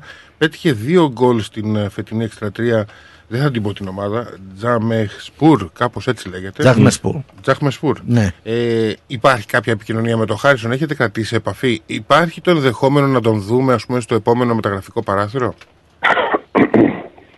Φυσικά ε, έχουμε επαφή με τον Χάρη. αγαπάει την ομάδα ε, και εμείς τον αγαπάμε. So, ε, ο- άμα υπάρχει περίπτωση ε, θα τον φέρουμε πίσω. Αλλά, αλλά έτσι πως είναι τα πράγματα το, το, το transfer window ανοίγει round 18. Um, Α, αργεί εφέτος. Αργεί. yes, right. Α, και πέρσι άργησε. So, uh, Γιατί έτσι; ναι, Νομίζω, πέρσι δεν- νομίζω ότι και αυτό που θέλει να πει ο Νίκος είναι ότι ε, αργεί πολύ το παράθυρο οπότε κι- μέχρι εκείνη τη στιγμή νομίζω ότι ε, επειδή είδα την, όπως την είδα την Ελλάς και όπως βλέπω το ρόστερ της Ελλάς υπάρχει περίπτωση να μην, να μην, το, Χρειάζεται χρ- το να μην χάρτη. χρειάζεται. Δεν ξέρω, δεν ξέρω Mm. αν συμφωνείς Νίκο μαζί μου. Ναι, yeah, σύμφωνο με αυτά, κοίταξε, δεν έχω, δεν ανακατεύουμε και πολύ στη, στην πρώτη ομάδα, ε, παιδιά, γιατί ε, έχουμε τον, ε, τον football director Andrew Mezruni με τον Esteban κάνουν τη δουλειά. Κάνει τη σωστή δουλειά. Φέραμε πέντε παίχτες φέτος, ε, να, να γίνει το roster πιο δυνατό, stronger. Ε, άμα χρειαζόμαστε striker, ε, θα, θα τον φέρουμε. Αλλά ε, η αλήθεια είναι τότε ε, μέχρι, μέχρι να φτάσουμε εκείνο, εκείνο το σημείο θα μείνουν νομίζω έξι παιχνίδια στο, στο home and away. OK, πριν πάμε στις ερωτήσεις, σε μία ερώτηση που έχω για την β' εθνική κατηγορία, Κώστας Κατσόνης, θέλεις να σας ρωτήσει κάτι; Καλησπέρα, Πρόεδρε. Και συγχαρητήρια για τις τέσσερις νίκες. Ευχαριστώ. Να συνεχιστούν, εύχομαι. Λοιπόν, μια. Ε, πέρσι είχαμε, πέρσι, πέρσι Οκτώ. είχαμε 7 νίκες. 7 ή 8. Ε, Εφτά, εντάξει. εφτά. Εντάξει. Ε, βρε- ε, ε, βρε- έχει βρει και το κουμπί αυτός ο προπονητής και ξεκινάει πάντα η ομάδα πάρα πολύ καλά. Μετά ίσως κάτι πρέπει να γίνει και να, ίσως και αυτός επειδή είναι νεαρός και μαθαίνει από, από τα παιχνίδια. Ήθελα να κάνω μια ερώτηση. Μέσα σε 7 μέρες αυτή η μεγάλη μεταμόρφωση γιατί ήμουνα στο παιχνίδι με το Melbourne Knights Ούτε καν εφτά, Ήτανε- πέντε μέρες. Πέντε ήταν- μέρες. Ναι, ήταν πάρα πολύ κακή. Παρά τη νίκη, δεν, δεν- η ομάδα δεν, δεν προσπάθησε να παίξει σχεδόν τίποτε. Δεν, ούτε, ε, δεν, σαν να μην είχε ε, κουράγιο, σαν να μην είχε διάθεση η ομάδα. Άφησε το, το παιχνίδι στα, στη- στο ρυθμό του Melbourne Knights και προσπαθούσε να μην δεχτεί το, το δεύτερο γκολ και ισοφαριστεί. Τι μεσολάβησε σε αυτό το διάστημα και χθες είδαμε πραγματικά εντάξει, και ε, επενός πολύ δυνατού αντιπάλου που και το Όκλιτ κέρδισε ε, νομίζω τυχαία την προηγούμενη αγωνιστική εκεί μέσα Λοιπόν, Σου δεν πω- μπορεί, σου πω λίγο. τι Ναι, μεσολάβησε. Ναι, ναι, ναι, ναι, ναι, καλά Ναι, λες, ναι, καλά ναι. λες. Και ήταν εντελώς διαφορετική ομάδα και εγώ πραγματικά ε, αυτή τη στιγμή ανατρίχιασα και λίγο, εσύ δεν το βλέπεις, αλλά ε, ε, εντυπωσιάστηκα με, με, τη- με, με τον τρόπο ανάπτυξης που είχε η ομάδα ε, σ- σχεδόν σε όλο το παιχνίδι μπορούσε να το κάνει ε, δι- 0-2-0-3 μπορούσε στο τέλος φυσικά να ισοφαριστεί γιατί εντάξει υπάρχει και ο τερματοφύλακας που είναι ο καλύτερος στην κατηγορία αλλά η απόδοση συνολικά και με τις αλλαγές που τραυματίστηκαν παίκτες και μπήκαν άλλοι δεν, δεν χάλασε καθόλου μέχρι και στο τελευταίο δεκάλεπτο με τον ε, Μπρέναν έχασε δύο πολύ καλές ευκαιρίες. Τι μεσολάβησε; Μπορεί να Και- δώσει και- εξήγηση. και- Ναι, ναι, ναι. Και ο, και ο, ο α, Άλλη α, Σούλμα είχε χάσει δύο ευκαιρίες as well στα τελευταία δέκα λεπτά. So, μπου- στα τελευταία δέκα λεπτά βα- μπορούσαν να βάλουν δέκα- α, τέσσερα γκολ. Σωστά, σωστά. Ε, Αλλά anyway, εγώ με, το- μένω στην απόδοση, Πρόεδρε. ε, εντάξει, ναι, ναι, ναι. Θα συ... Κοίταξε, ε, είχα μιλήσει τον προπονητή μετά του Melbourne Arts. Ήταν, όλοι ήμασταν πολύ, πώς θα το πω, ε, ας πούμε στεναχωρημένοι έτσι πως παίξαμε. Μέσα στην έδρα μας, μέσα στο Lakeside Stadium, να, να έχουμε ε, 20% possession, ε, 20, ε, αν μπορείτε να το εξηγήσετε αυτό. 20% κατοχή. Ναι. 20-80. 20-80 ήταν. Ε, που, που για την Ελλάς, ε, με την ιστορία την, την, την Ελλάς μέσα στην έδρα του, ε, δεν γίνονται αυτά. So, ξέρω έκανε μια προ- προσπάθεια με τους παίχτες να, όχι ότι δεν, δεν προσπαθούσαν τα, παι- τα παιδιά, τα, τα παιδιά α, με, με το Melbourne Knights. Ε, τρέχανε, κάνουν τη δουλειά τους, αλλά ε, ε, ο σκοπός είναι πώς παίζαμε, που πουτσούσαμε την μπάλα long, long balls. Στα ελληνικά δεν ξέρω ακρι- ακριβώς Μεγάλη πώς πάσα. να- Ναι, μεγάλη Α, πάσα, ναι, σωστά. Αλλά αν, όπως είδατε χθε, προσπαθήσαμε να παίξουμε λίγο μπάλα α, και να, να, να βγάλουμε την μπάλα από απ την άμυνα σιγά σιγά ε, με πάσες και, και, και έτσι ανοίξαμε του, του, ε, του Den on Thunder Ναι, ναι. και, και, και παίξαμε πολύ πιο ωραία. Α, so, και, και ο προπονητής μας ήταν στεναχωρημένος μετά από το, το Melbourne Arts. Για- Γιατί ξέρει, η Ελλάς πρέπει να παίζει μπάλα. Α, εντάξει, έχουμε τον, α, τον, είχαμε τον Σόια πέρυσι, έχουμε τον Max Μίκλα ακόμα που, που όπως ξέρουμε α, ε, έχει ένα θαυμάσιο α, throw-in. Α, Around. αλλά, α- αλλά, αλλά η Ελλάδα πρέπει να παίζει και μπάλα.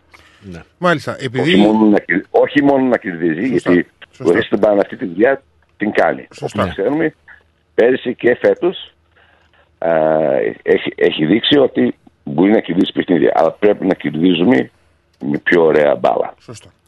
Ε, γιατί ασκήσαμε μια μεγάλη κριτική εδώ πέρα, αλλά το- αυτό είδαμε μια τε- τεράστια αλλαγή και το διαπιστώσαμε αυτό και βέβαια υπόθηκε. Μακάρι να υπόθηκε. συνεχίσει η Ελλάδα έτσι. Πολύ γρήγορα τώρα. Ε, υπάρχει το ντέρμπι με τον Αλέξανδρο αυτή την Κυριακή.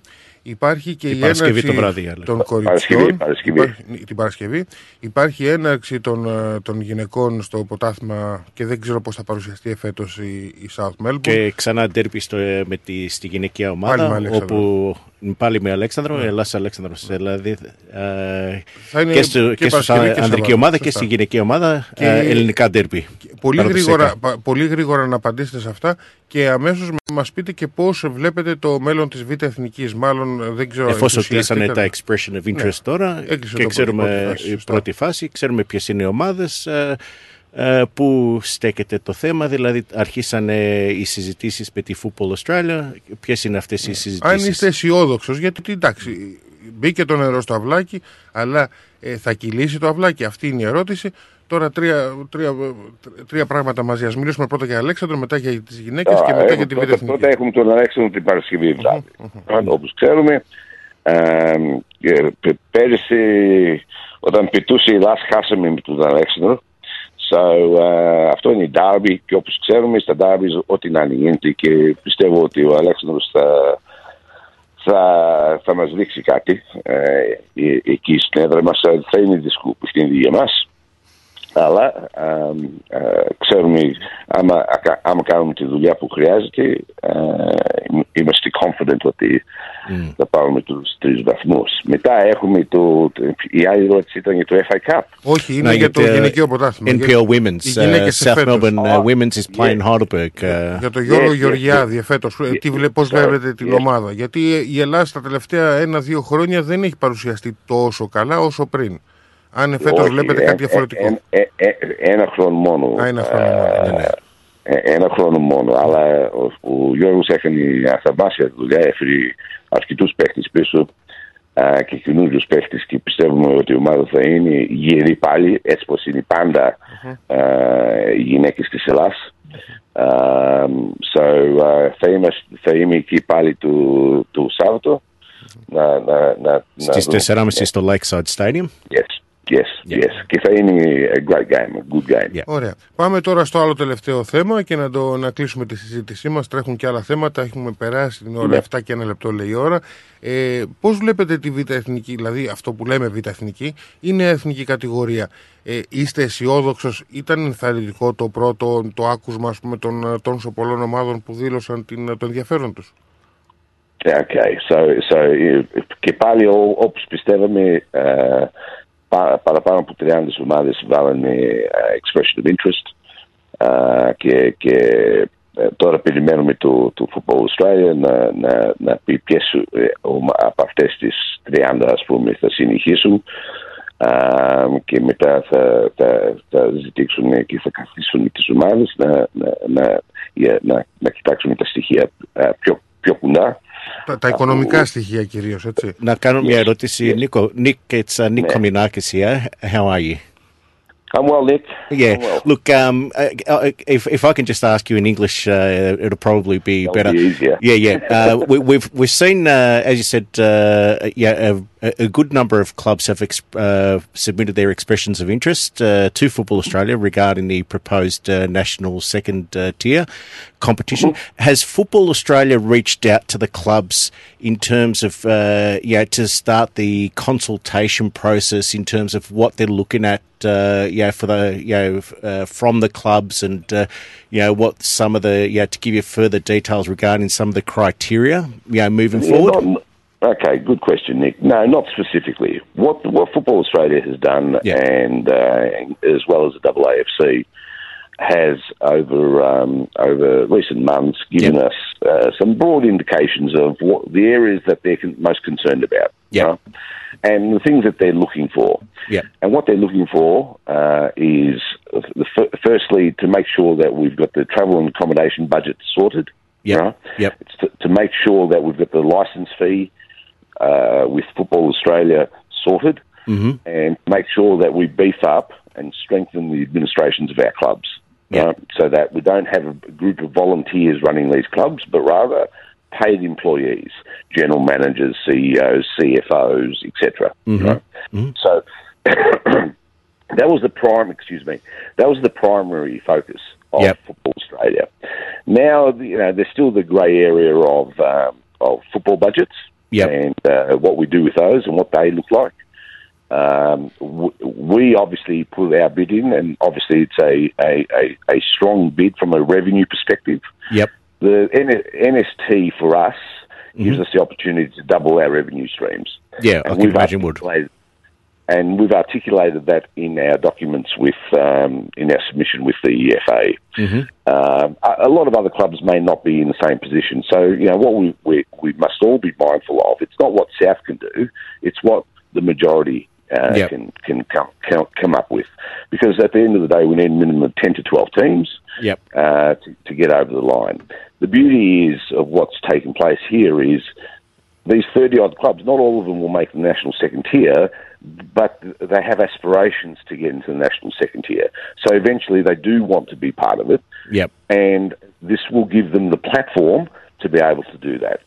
So, so look, there's still so so the next stage of this once we won't hear back from for probably another four to six weeks Okay. uh, in terms of um, uh, reducing the, the teams down from the 32, the 32, you know, the, the ones that they think uh, deserve to go to the next stage of Yep. this process. And the, The next second stage, stage, will be the next stage will be sitting down and uh, going through much of the material, much more detail. Yep, yep. So obviously, um, as a club uh, and together, I suppose uh, I don't know, in consultation with the AAFC, um, you've obviously you know spoke about the travel and uh, uh, the budget, and uh, in terms of uh, the budget for. Um, yeah, do you think that uh, you know? I mean, obviously South Melbourne's a big club. You know, there's uh, you know big revenue there. But do you think that just generally, um, are the costs uh, uh, will the costs tend to be prohibitive for most other clubs? I mean, obviously South Melbourne's a big club, and and you know can probably uh, you know look at uh, put, putting a very strong bid. Um, but yeah, what, what are the numbers, or what are some of the other clubs uh, saying? Have you spoken to any of the other members of the AFC Yeah. and other clubs and that sort of stuff, Nick? We speak all the time amongst ourselves as clubs, um, and everyone has their own uh, uh, capacity Yep. uh, and abilities to um, to tick these boxes. The um, the, look, it, it varies from club to club. The, Yep. the the reality is, what what must happen is is that that we're able to to actually almost just grow the competition uh, over the, the first three to five years of its life. Yep. Yep. So, um, and and let's also not forget that whatever figures that we've all provided to uh, Football Australia doesn't include any commercial partnerships that, that Football Australia uh, and the clubs can organise, and that is, Yep. you know, um, the sp- sponsors, of the TV rights, uh, sponsor of the league, and all, all- that all sort of stuff. above. Yep. Yep. So, so, so, which will will have a direct impact on on the costs to the club. So, for example, if Football Australia is able to nail a significant travel sponsor or travel partner, um, then then much of that revenue, much of the uh, the cost from the club um, reduces. Mm. So, you know, we haven't factored any of those uh, calculations into into the work that we submitted to the double, double uh, into uh, Football Australia. Mm. Uh, I'm conscious that that that you know we need uh, a minimum of ten to twelve clubs to get up there, and I'm pretty confident that uh, with the the number of clubs that I've seen put in, and uh, and don't forget there's a few uh, merged entities there as well. Yeah, I was. Um, wh- what What's your thoughts regarding those uh, merged entities? I think it's probably you know, especially for uh, you know, like someone like uh, a region like Queensland uh, to have uh, a merged entity where they can uh, you know um, capitalise on that regional sort of uh, football uh, area. And um, yeah, what's your sort of thoughts on that? Uh, do you think Yeah, no, that, that, that could work? Because I mean, we've seen franchises and stuff in the past where you know North Queensland Furies, we've seen Northern Spirits and all that sort of stuff where they just quite haven't worked out. Um, you know, Yeah, but they're, they're, the difference is they're new franchises. Yeah. The difference with, um, for example, Brisbane United is merging of three clubs. yeah, um, together. So they're they're actual clubs.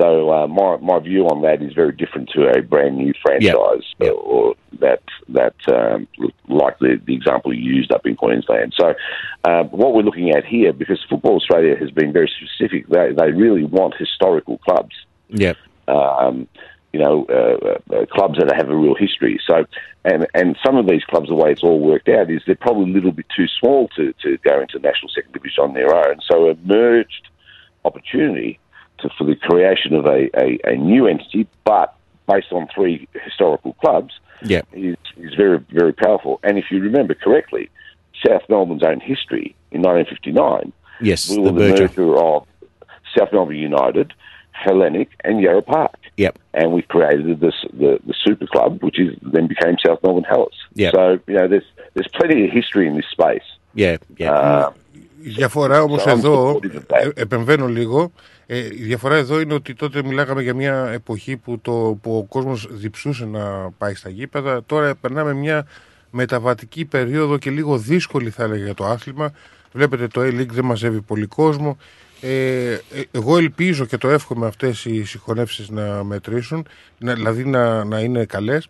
Ε, μας πιέζει πολύ ο χρόνος κύριε Μαϊκούση και εμείς ε, να ανανεώσουμε το ραντεβού για κάποια άλλη φορά. Ήταν πολύ χρήσιμη κουβέντα. Ε, πιστεύω για τον κόσμο που σας άκουσε και απαντήσατε σε ό,τι ρωτήσαμε. Ε, να είστε καλά, καλό βράδυ, καλή συνέχεια ε, στην South και εμείς κάποια άλλη φορά να τα ξανασυζητήσουμε. Όποτε θέλετε, Κώστα, α, Αλέκο, sorry, εδώ είμαι. Ε, Και παιδιά, ευχαριστώ για όλα και όπου τύπη χρειάζεται. ε, Εδώ είμαι. Να είστε καλά, να είστε καλά. Καλό βράδυ. Καλό βράδυ. Γεια σας. Bye bye. Καλό βράδυ. Ε, πολύ σύντομα, πριν πάμε σε διαφημίσεις, ε, μια μετάφραση σχετικά για τις θέσεις Ε, που αφορούν την, ε, την ε, Κοίταξε, υποψηφιότητα. είπα ότι είναι θαρρυντικό ότι που βάλανε αίτηση πάρα πολλές ομάδες για, το, ε, για το καινούριο πρωτάθλημα. Ε, τώρα θα αναμένουν να δουν ότι σε 4 ή 6 εβδομάδες θα έχουν περισσότερες απαντήσεις από τη Football Australia ε, με ποιες ομάδες θα συνεχίσουν ε, τις συζητήσεις. Η Football Australia θέλει ε, 12 με 14 ομάδες να ξεκινήσει το πρωτάθλημα. Θέλει τις ιστορικές ομάδες γιατί ξέρουν ότι είναι ομάδες που έχουν πάρα πολύ φιλαθλό κόσμο. Έχει μιλήσει η Football Australia ότι για αυτούς ε, ε, το concern είναι ότι εάν μπορούν οι ομάδες να ανταπεξέλθουν στα έξοδα όπως ε, το travel budget που ανέφερε ο Νίκος, ε, travel και accommodation, Υπάρχουν ε, πολλές full, δυσκολίες. full-time staff και όλα αυτά. Σα- αυτές είναι οι ε, δυσκολίες. αλλά ε, ένα πράγμα που όπως είπε και ο πρόεδρος ε, της Ελλάδας ο Νίκος Νομαϊκούς ότι δεν, ε, δηλαδή δεν μπορούν να, να ξεχάσει να, πρέπει να, να σκεφτείς ότι μπορεί οι ομάδες μαζί με τη Football Australia να κανονίσουν ας πούμε κάπως ένα sponsorship deal ή, σο- ή τηλεοπτικά ή travel ε, deal με μια εταιρεία ας πούμε για το travel και όποτε, όποτε αυτό το κόστος να μειωθεί ε, για τις ομάδες ε, θα έχουμε περισσότερα νέα σε 4 με 6 εβδομάδες Ωραία. εφόσον ανακοινώσει, Ε, ανακοινώσει ε, η δεν ξέρω Football Νίκο Australia. αν θέλεις να πεις τη γνώμη σου για όλο αυτό Εσύ πώς βλέπεις, βλέπεις Είναι θετικά πολύ νωρίς να πούμε οτιδήποτε. Βλέπεις Ναι, ναι. θετικά το μέλλον; Είναι πολύ νωρίς να πούμε Πολύ οτιδήποτε. νωρίς, Εσύ αναγνωρίζεις ότι υπάρχουν δυσκολίες έτσι Ε, ε, το πρώτο που είπα από την αρχή ήταν ότι θα μπορούσε όπως ξεκίνησαν το iLeague πειραματικό και ακόμα πειραματικό είναι έτσι να ξεκινήσουν και τη Β' Εθνική. Δηλαδή να δώσουν να ξεκινήσουν την πρώτη χρονιά και να πούνε να μην σε υποχρεώνουν να έχεις ας πούμε τόσο staff, τόσο το ένα ή τόσο το άλλο. Να το ξεκινήσουν Μμ, έτσι, μμ. αφού έτσι κι αλλιώς τον πρώτο ή τον δεύτερο ή τον τρίτο χρόνο καμία ομάδα δεν θα ανέβει πάνω. Είναι, Ναι, ναι. Θα είναι πειραματικό το πρωτάθλημα με- για τέσσερα χρόνια. Να δώσει την ευκαιρία να ξεκινήσει τον πρώτο χρόνο κάπως ελαφρά και με, ε, χρόνο με το χρόνο να μπαίνουν Μμ. και τα υπόλοιπα για να δουν αν μπορούν αυτές οι ομάδες να προχωρήσουν. Πολύ απλά. Τίποτα άλλο. Πά- Πάμε σε διαφημίσεις ε, και εμείς θα επιστρέψουμε με Στέλιο και Ροντάρα αφού πρώτα δώσουμε ε, την εικόνα των αποτελεσμάτων του, της Νέας Ελλάς α, και η οποία βέβαια ιτήθηκε στο Green Island και προηγήθηκε στο σκορ. Ε, να, να θυμίσουμε ότι η Kingston πριν από λίγο κέρδισε την Northcote City με 2-0. Τελικό σκορ εκεί στο Ε, Grange. Και εμείς πάμε τώρα σε διαφημίσεις και επανερχόμαστε με Στέλιο και Ροντάρα. Ρυθμός Μελβούρνη. Γιαούρτι, αν θέλεις Κρεμόδες και απολαυστικό Ρόγαν μόνο Είναι τετρεπτικό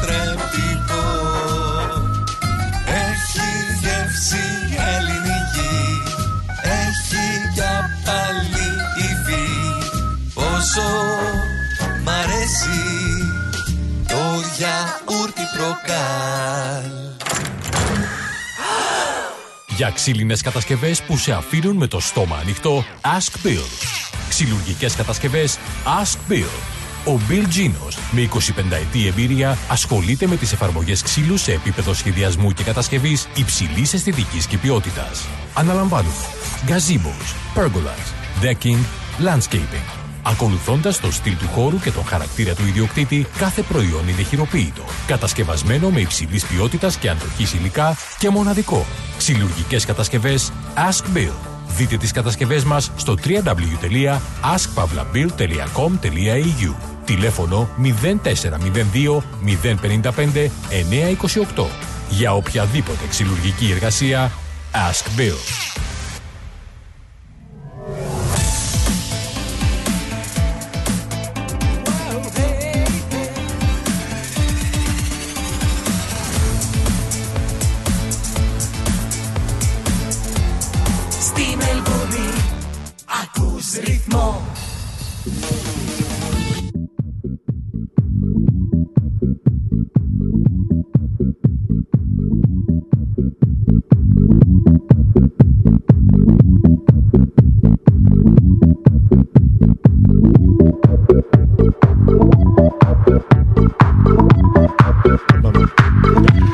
Επιστροφή στο στούντιο, η ώρα είναι 7 και 4. Να δώσουμε γρήγορα τα αποτελέσματα του NPL, όπου είχαμε Green Gully Port Melbourne Νέα Λας 3-2, Αλέξανδρος Oakley 0-5, Moreland City Altana Magic 1-1, North Geelong Avondale 1-4, Hume City St Albans 1-1, Dandenong Thunder South Melbourne 0-1 και σε 15 λεπτά ξεκινάει το παιχνίδι Melbourne Knights με, την, ε, με τον Παν Κύπριο.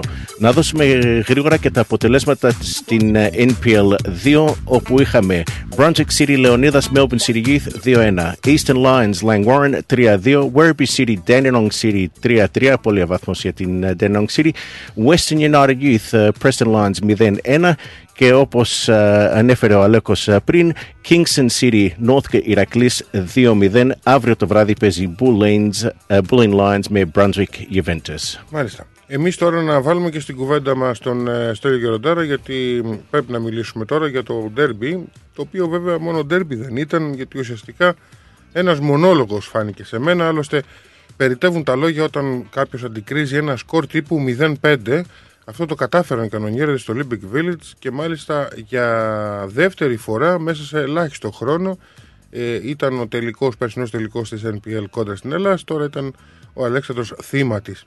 Ο Στέλιος Γεροντάρας είναι στη γραμμή μας, τον καλωσορίζουμε Εκτέλειο, καλησπέρα. Καλησπέρα πάλι Ελέγω, καλησπέρα και στα παιδιά, καλησπέρα και στους φίλους ακρότες.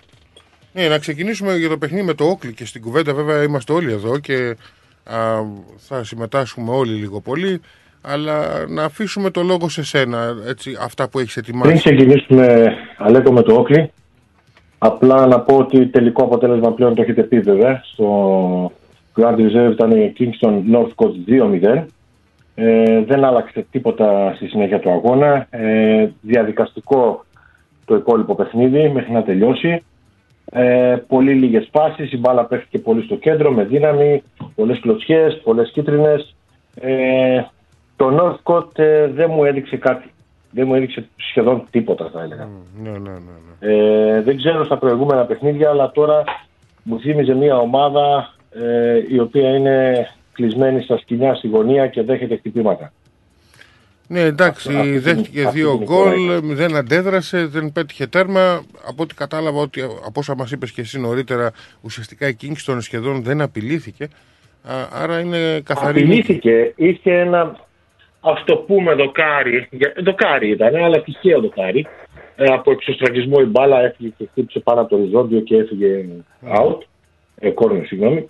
Ε, δεν, ουσιαστική ευκαιρία δεν υπήρχε. Δεν υπήρχε από το. Ο, ο κόσμος, τι Από κόσμο το είχαμε Ηρακλή. στο The Grange. Ε, ήταν γύρω στα 500-600 άτομα υπήρχαν στο γήπεδο. Καλό, καλό. Πολλοί προπονητές. Ε, Έστεμπαν, ε, Κατσάκης, ε, αρκετοί προπονητές, αρκετοί φίλαθλοι γνωστοί ε, α, από όλες τις ομάδες.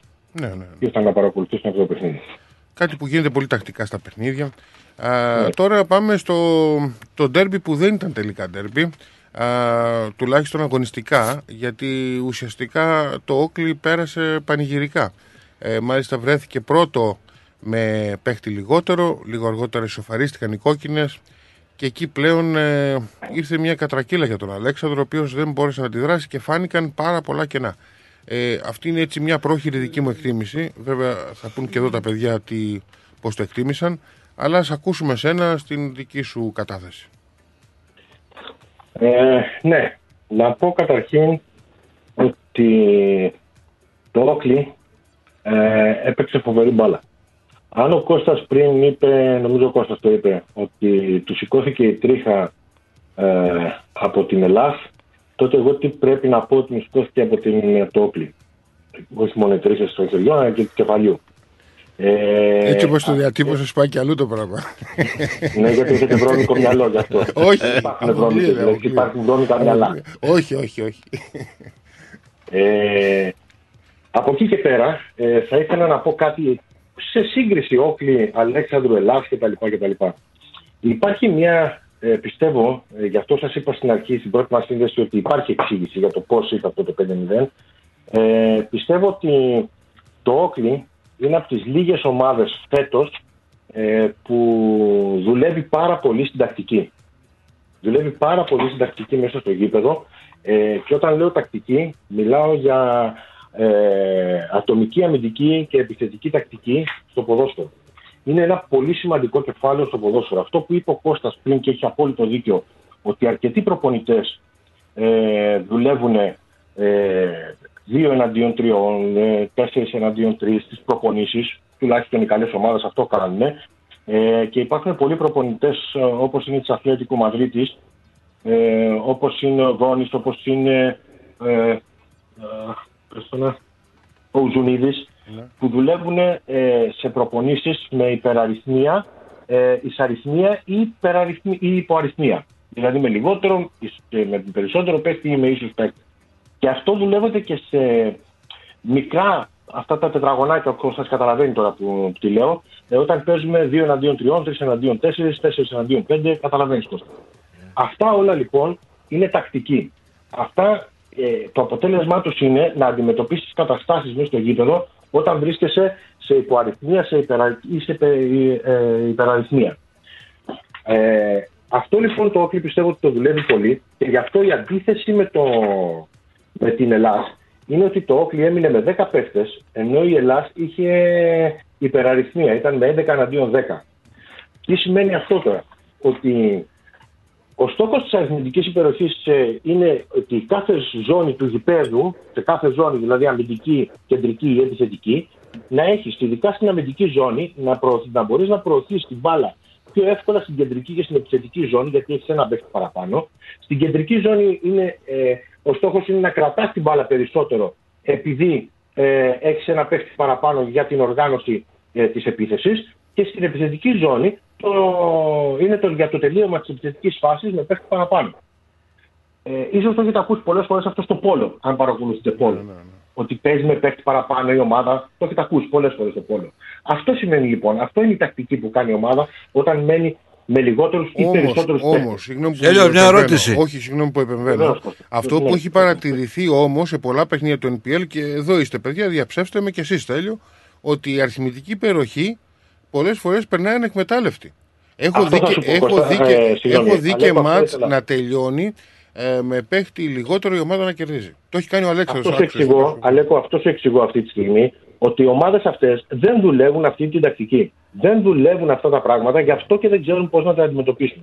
Μάλιστα. Ε, πιστεύω ότι ακόμα και η Ελλάς δεν δίνει τόσο, σίγουρα το δουλεύει, αλλά δεν δίνει βάση σε τόσο σημαντικές λεπτομέρειες.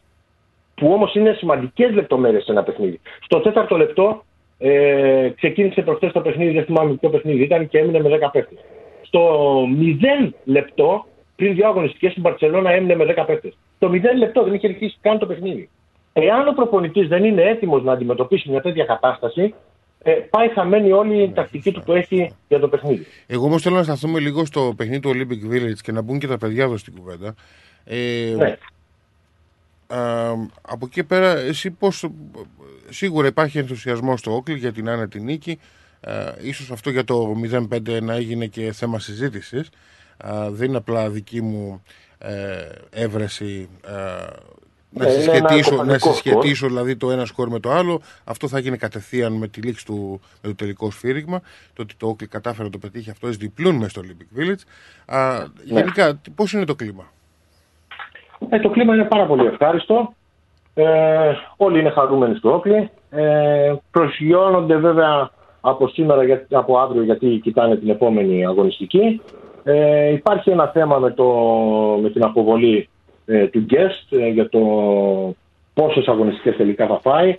Από ό,τι α, έτσι, η πρώτη εκτίμησή τους είναι ότι θα, πάνε, θα φάει τρεις, αλλά θα μειωθούν στις δύο. Ε, Α, θα, θα, δίκαιη θα, για δηλώσει μένα. guilty. Θα, γυρ- θα δηλώσει guilty. Ναι. ναι. Ακριβώς. Ε, δίκαιη κατ' εμέ, ε, απολύτως δίκαιη η αποβολή του guest και απορώ μάλιστα, το έλεγα και εκείνη την ώρα στον Νίκο το Χαϊδεμενάκη και σε διάφορους φίλους που ήταν εκεί, απορώ πώ ο guest έκανε ένα τέτοιο πράγμα. Να χτυπήσει εμψυχρό τον παίχτη ε, δηλαδή εμψυχρό. Δεν ήταν χτύπημα. Ήταν Στέλιο, χτύπημα, καθαρό χτύπημα. Είναι αντιαθλητικό φάουλ, είναι τρεις Είναι αγωνιστικές. διαθλητικό, ναι. Παγκοσμίως. Ναι, ναι. Ναι, είναι διαθλητικό χτύπημα. Τώρα Όχι γιατί να θα είναι γίνουν το- δύο εδώ δεν είναι- ξέρω. Είναι αντιαθλητικό. Ναι, ναι. Ε, ε, είτε το ήθελε είτε δεν το ήθελε, όντως είναι αντιαθλητικό. Όπως και η αποβολή του Αλεξάνδρου ήταν σωστή ως δεύτερη Του κάρτα. Νικολαίδη ήταν γιατί- αυτή τα- η κάρτα. Ναι, ναι, ήταν κίτρινη. Ανέκοψε την ε, αντεπίθεση του Όκλη με ε, φράγμα που λέμε εμείς στο ποδόσφαιρο, ε, που σημαίνει δεύτερη κίτρινη κόκκινη. Εντάξει, το, Νομίζω το ότι- παιχνίδι ήταν εύκολο, εξελίχθηκε εύκολα για τον διαιτητή. Νομίζω Πήρε ότι σωστές εξελίχθηκε αποφάσεις. εύκολα το παιχνίδι, επειδή ε, είναι αυτό που σας είπα προηγουμένως, ότι το Όχλη δουλεύει πολύ στην τακτική και δουλεύει πάρα πολύ σε αυτό το τομέα, ε, γιατί έχει τους παίκτες ε, οι οποίοι μπορεί να βάλουν την μπάλα κάτω και να παίξουν αυτό που θέλει ο Chris Taylor. Δηλαδή, τι εννοώ. Βλέπαμε ε, στο γήπεδο ε, δύο γκόλιθους για μένα. Ε, κάνανε ένα καταπληκτικό παιχνίδι ο Μαγκλίπ με τον ε, Κουμπιλάη. Ήταν ένα προσπέραστο τείχος, δεν μπορούσαν να διασπάσουν αυτούς τους δύο παίχτες η κεντρική του ο Αλεξάνδρου. Ε, η επίθεση του Όκλη το ξέρουμε ε, όχι μόνο φέτος και από πέρυσι, αλλά και με τις προσθήκες φέτος του Σάλμον και Βαλεντίνη ε, και του, ε, έχει γίνει φωτιά, το Όκλη έχει γίνει φωτιά μπροστά. Σε κάποια φάση μάλιστα ο Βαλεντίνη πέρασε πέντε παίκτες και τελευταία στιγμή τον σταμάτησαν. Ε, από εκεί και πέρα η άμυνα ε, πιστεύω ότι έχει βρει κάπως τα πατήματά της καλύτερα σίγουρα από τον Αλέξανδρο. Ε, το, άλλωστε το δείχνει και η φάση της ανε- ασυνεννοησίας του ε, Θεοδωρόπουλου με τον τερματοφύλακά του όπου ήρθε το τρίτο γκολ του, Αλ- του Όκλη. Ε, βρίσκουν τα πατήματά τους και νομίζω ότι ε, η άμυνα του Όκλη ξεκινάει κυρίως από την επίθεση. Ε, γιατί; Γιατί το Όκλη πρεσάρει πάρα πολύ ψηλά. Έχει τις δυνατότητες, έχει τους παίκτες που μπορεί να πρεσάρει σε full ε, pitch. Ναι. Δηλαδή σε ολόκληρο το γήπεδο. Μάλιστα. Έχει τις ενδοχές, έχει τις δυνατότητες και μπορεί και το κάνει. Και αυτό νομίζω ήταν το ότι δεν φάνηκε η κόκκινη κάρτα του Γκες και ότι ε, έκλεισε κατά κάποιο τρόπο το παιχνίδι του Αλεξάνδρου και δεν τον άφησε να κάνει κανένα, ε, καμία ευκαιρία εκτός από το 10ο λεπτό την ευκαιρία του ε, πες τον, Του Kenny Athieu. ε, sorry, Του Kenny Athieu. μπράβο. Ε, Εκτός από αυτή την ευκαιρία, κλασική ευκαιρία. Ναι, ο Αλέξανδρος ήταν απογοητευτικός, δεν ξέρω παιδιά αν έχετε να πείτε κάτι σε αυτό. Ε, ουσιαστικά ο Κώστας ο Κατσόνης έκανε μια κριτική μαζί με τον Νίκο Χαϊδεμενάκη, μια κριτική. Και ο Νίκος ο, Χαϊδεμε... ο Κομινάκης την περασμένη εβδομάδα μαζί μας ήσουν και εσείς τέλειο. Ε, και εντάξει δεν διαψευστήκαμε, δυστυχώς ο Αλέξανδρος έχει πραγματικά Όχι, ίσα ίσα που τεράστια, συμφωνήσαμε, συμφώνησα και εγώ με αυτά. τεράστια προβλήματα. Ε, δεν ξέρω αν μπορεί να επανέλθει εν ώψη του ντέρμπι με την Κιανόλευκη. Ε, ωστόσο, εγώ απλά ε, και να κλείσουμε εδώ το κομμάτι, ο Κώστας θέλει να ρωτήσει κάτι, αλλά δεν θέλω τροφή για περισσότερη ώρα κουβέντας. Αυτό είναι το θέμα. Όχι, απλά και εγώ θέλω να Τελειώ. πω ακόμα κάτι. Πολύ Τελειώ. γρήγορα, πολύ γρήγορα. πολύ Τελειώ, μ' γρήγορα. ακούς. Λοιπόν, Βεβαίως.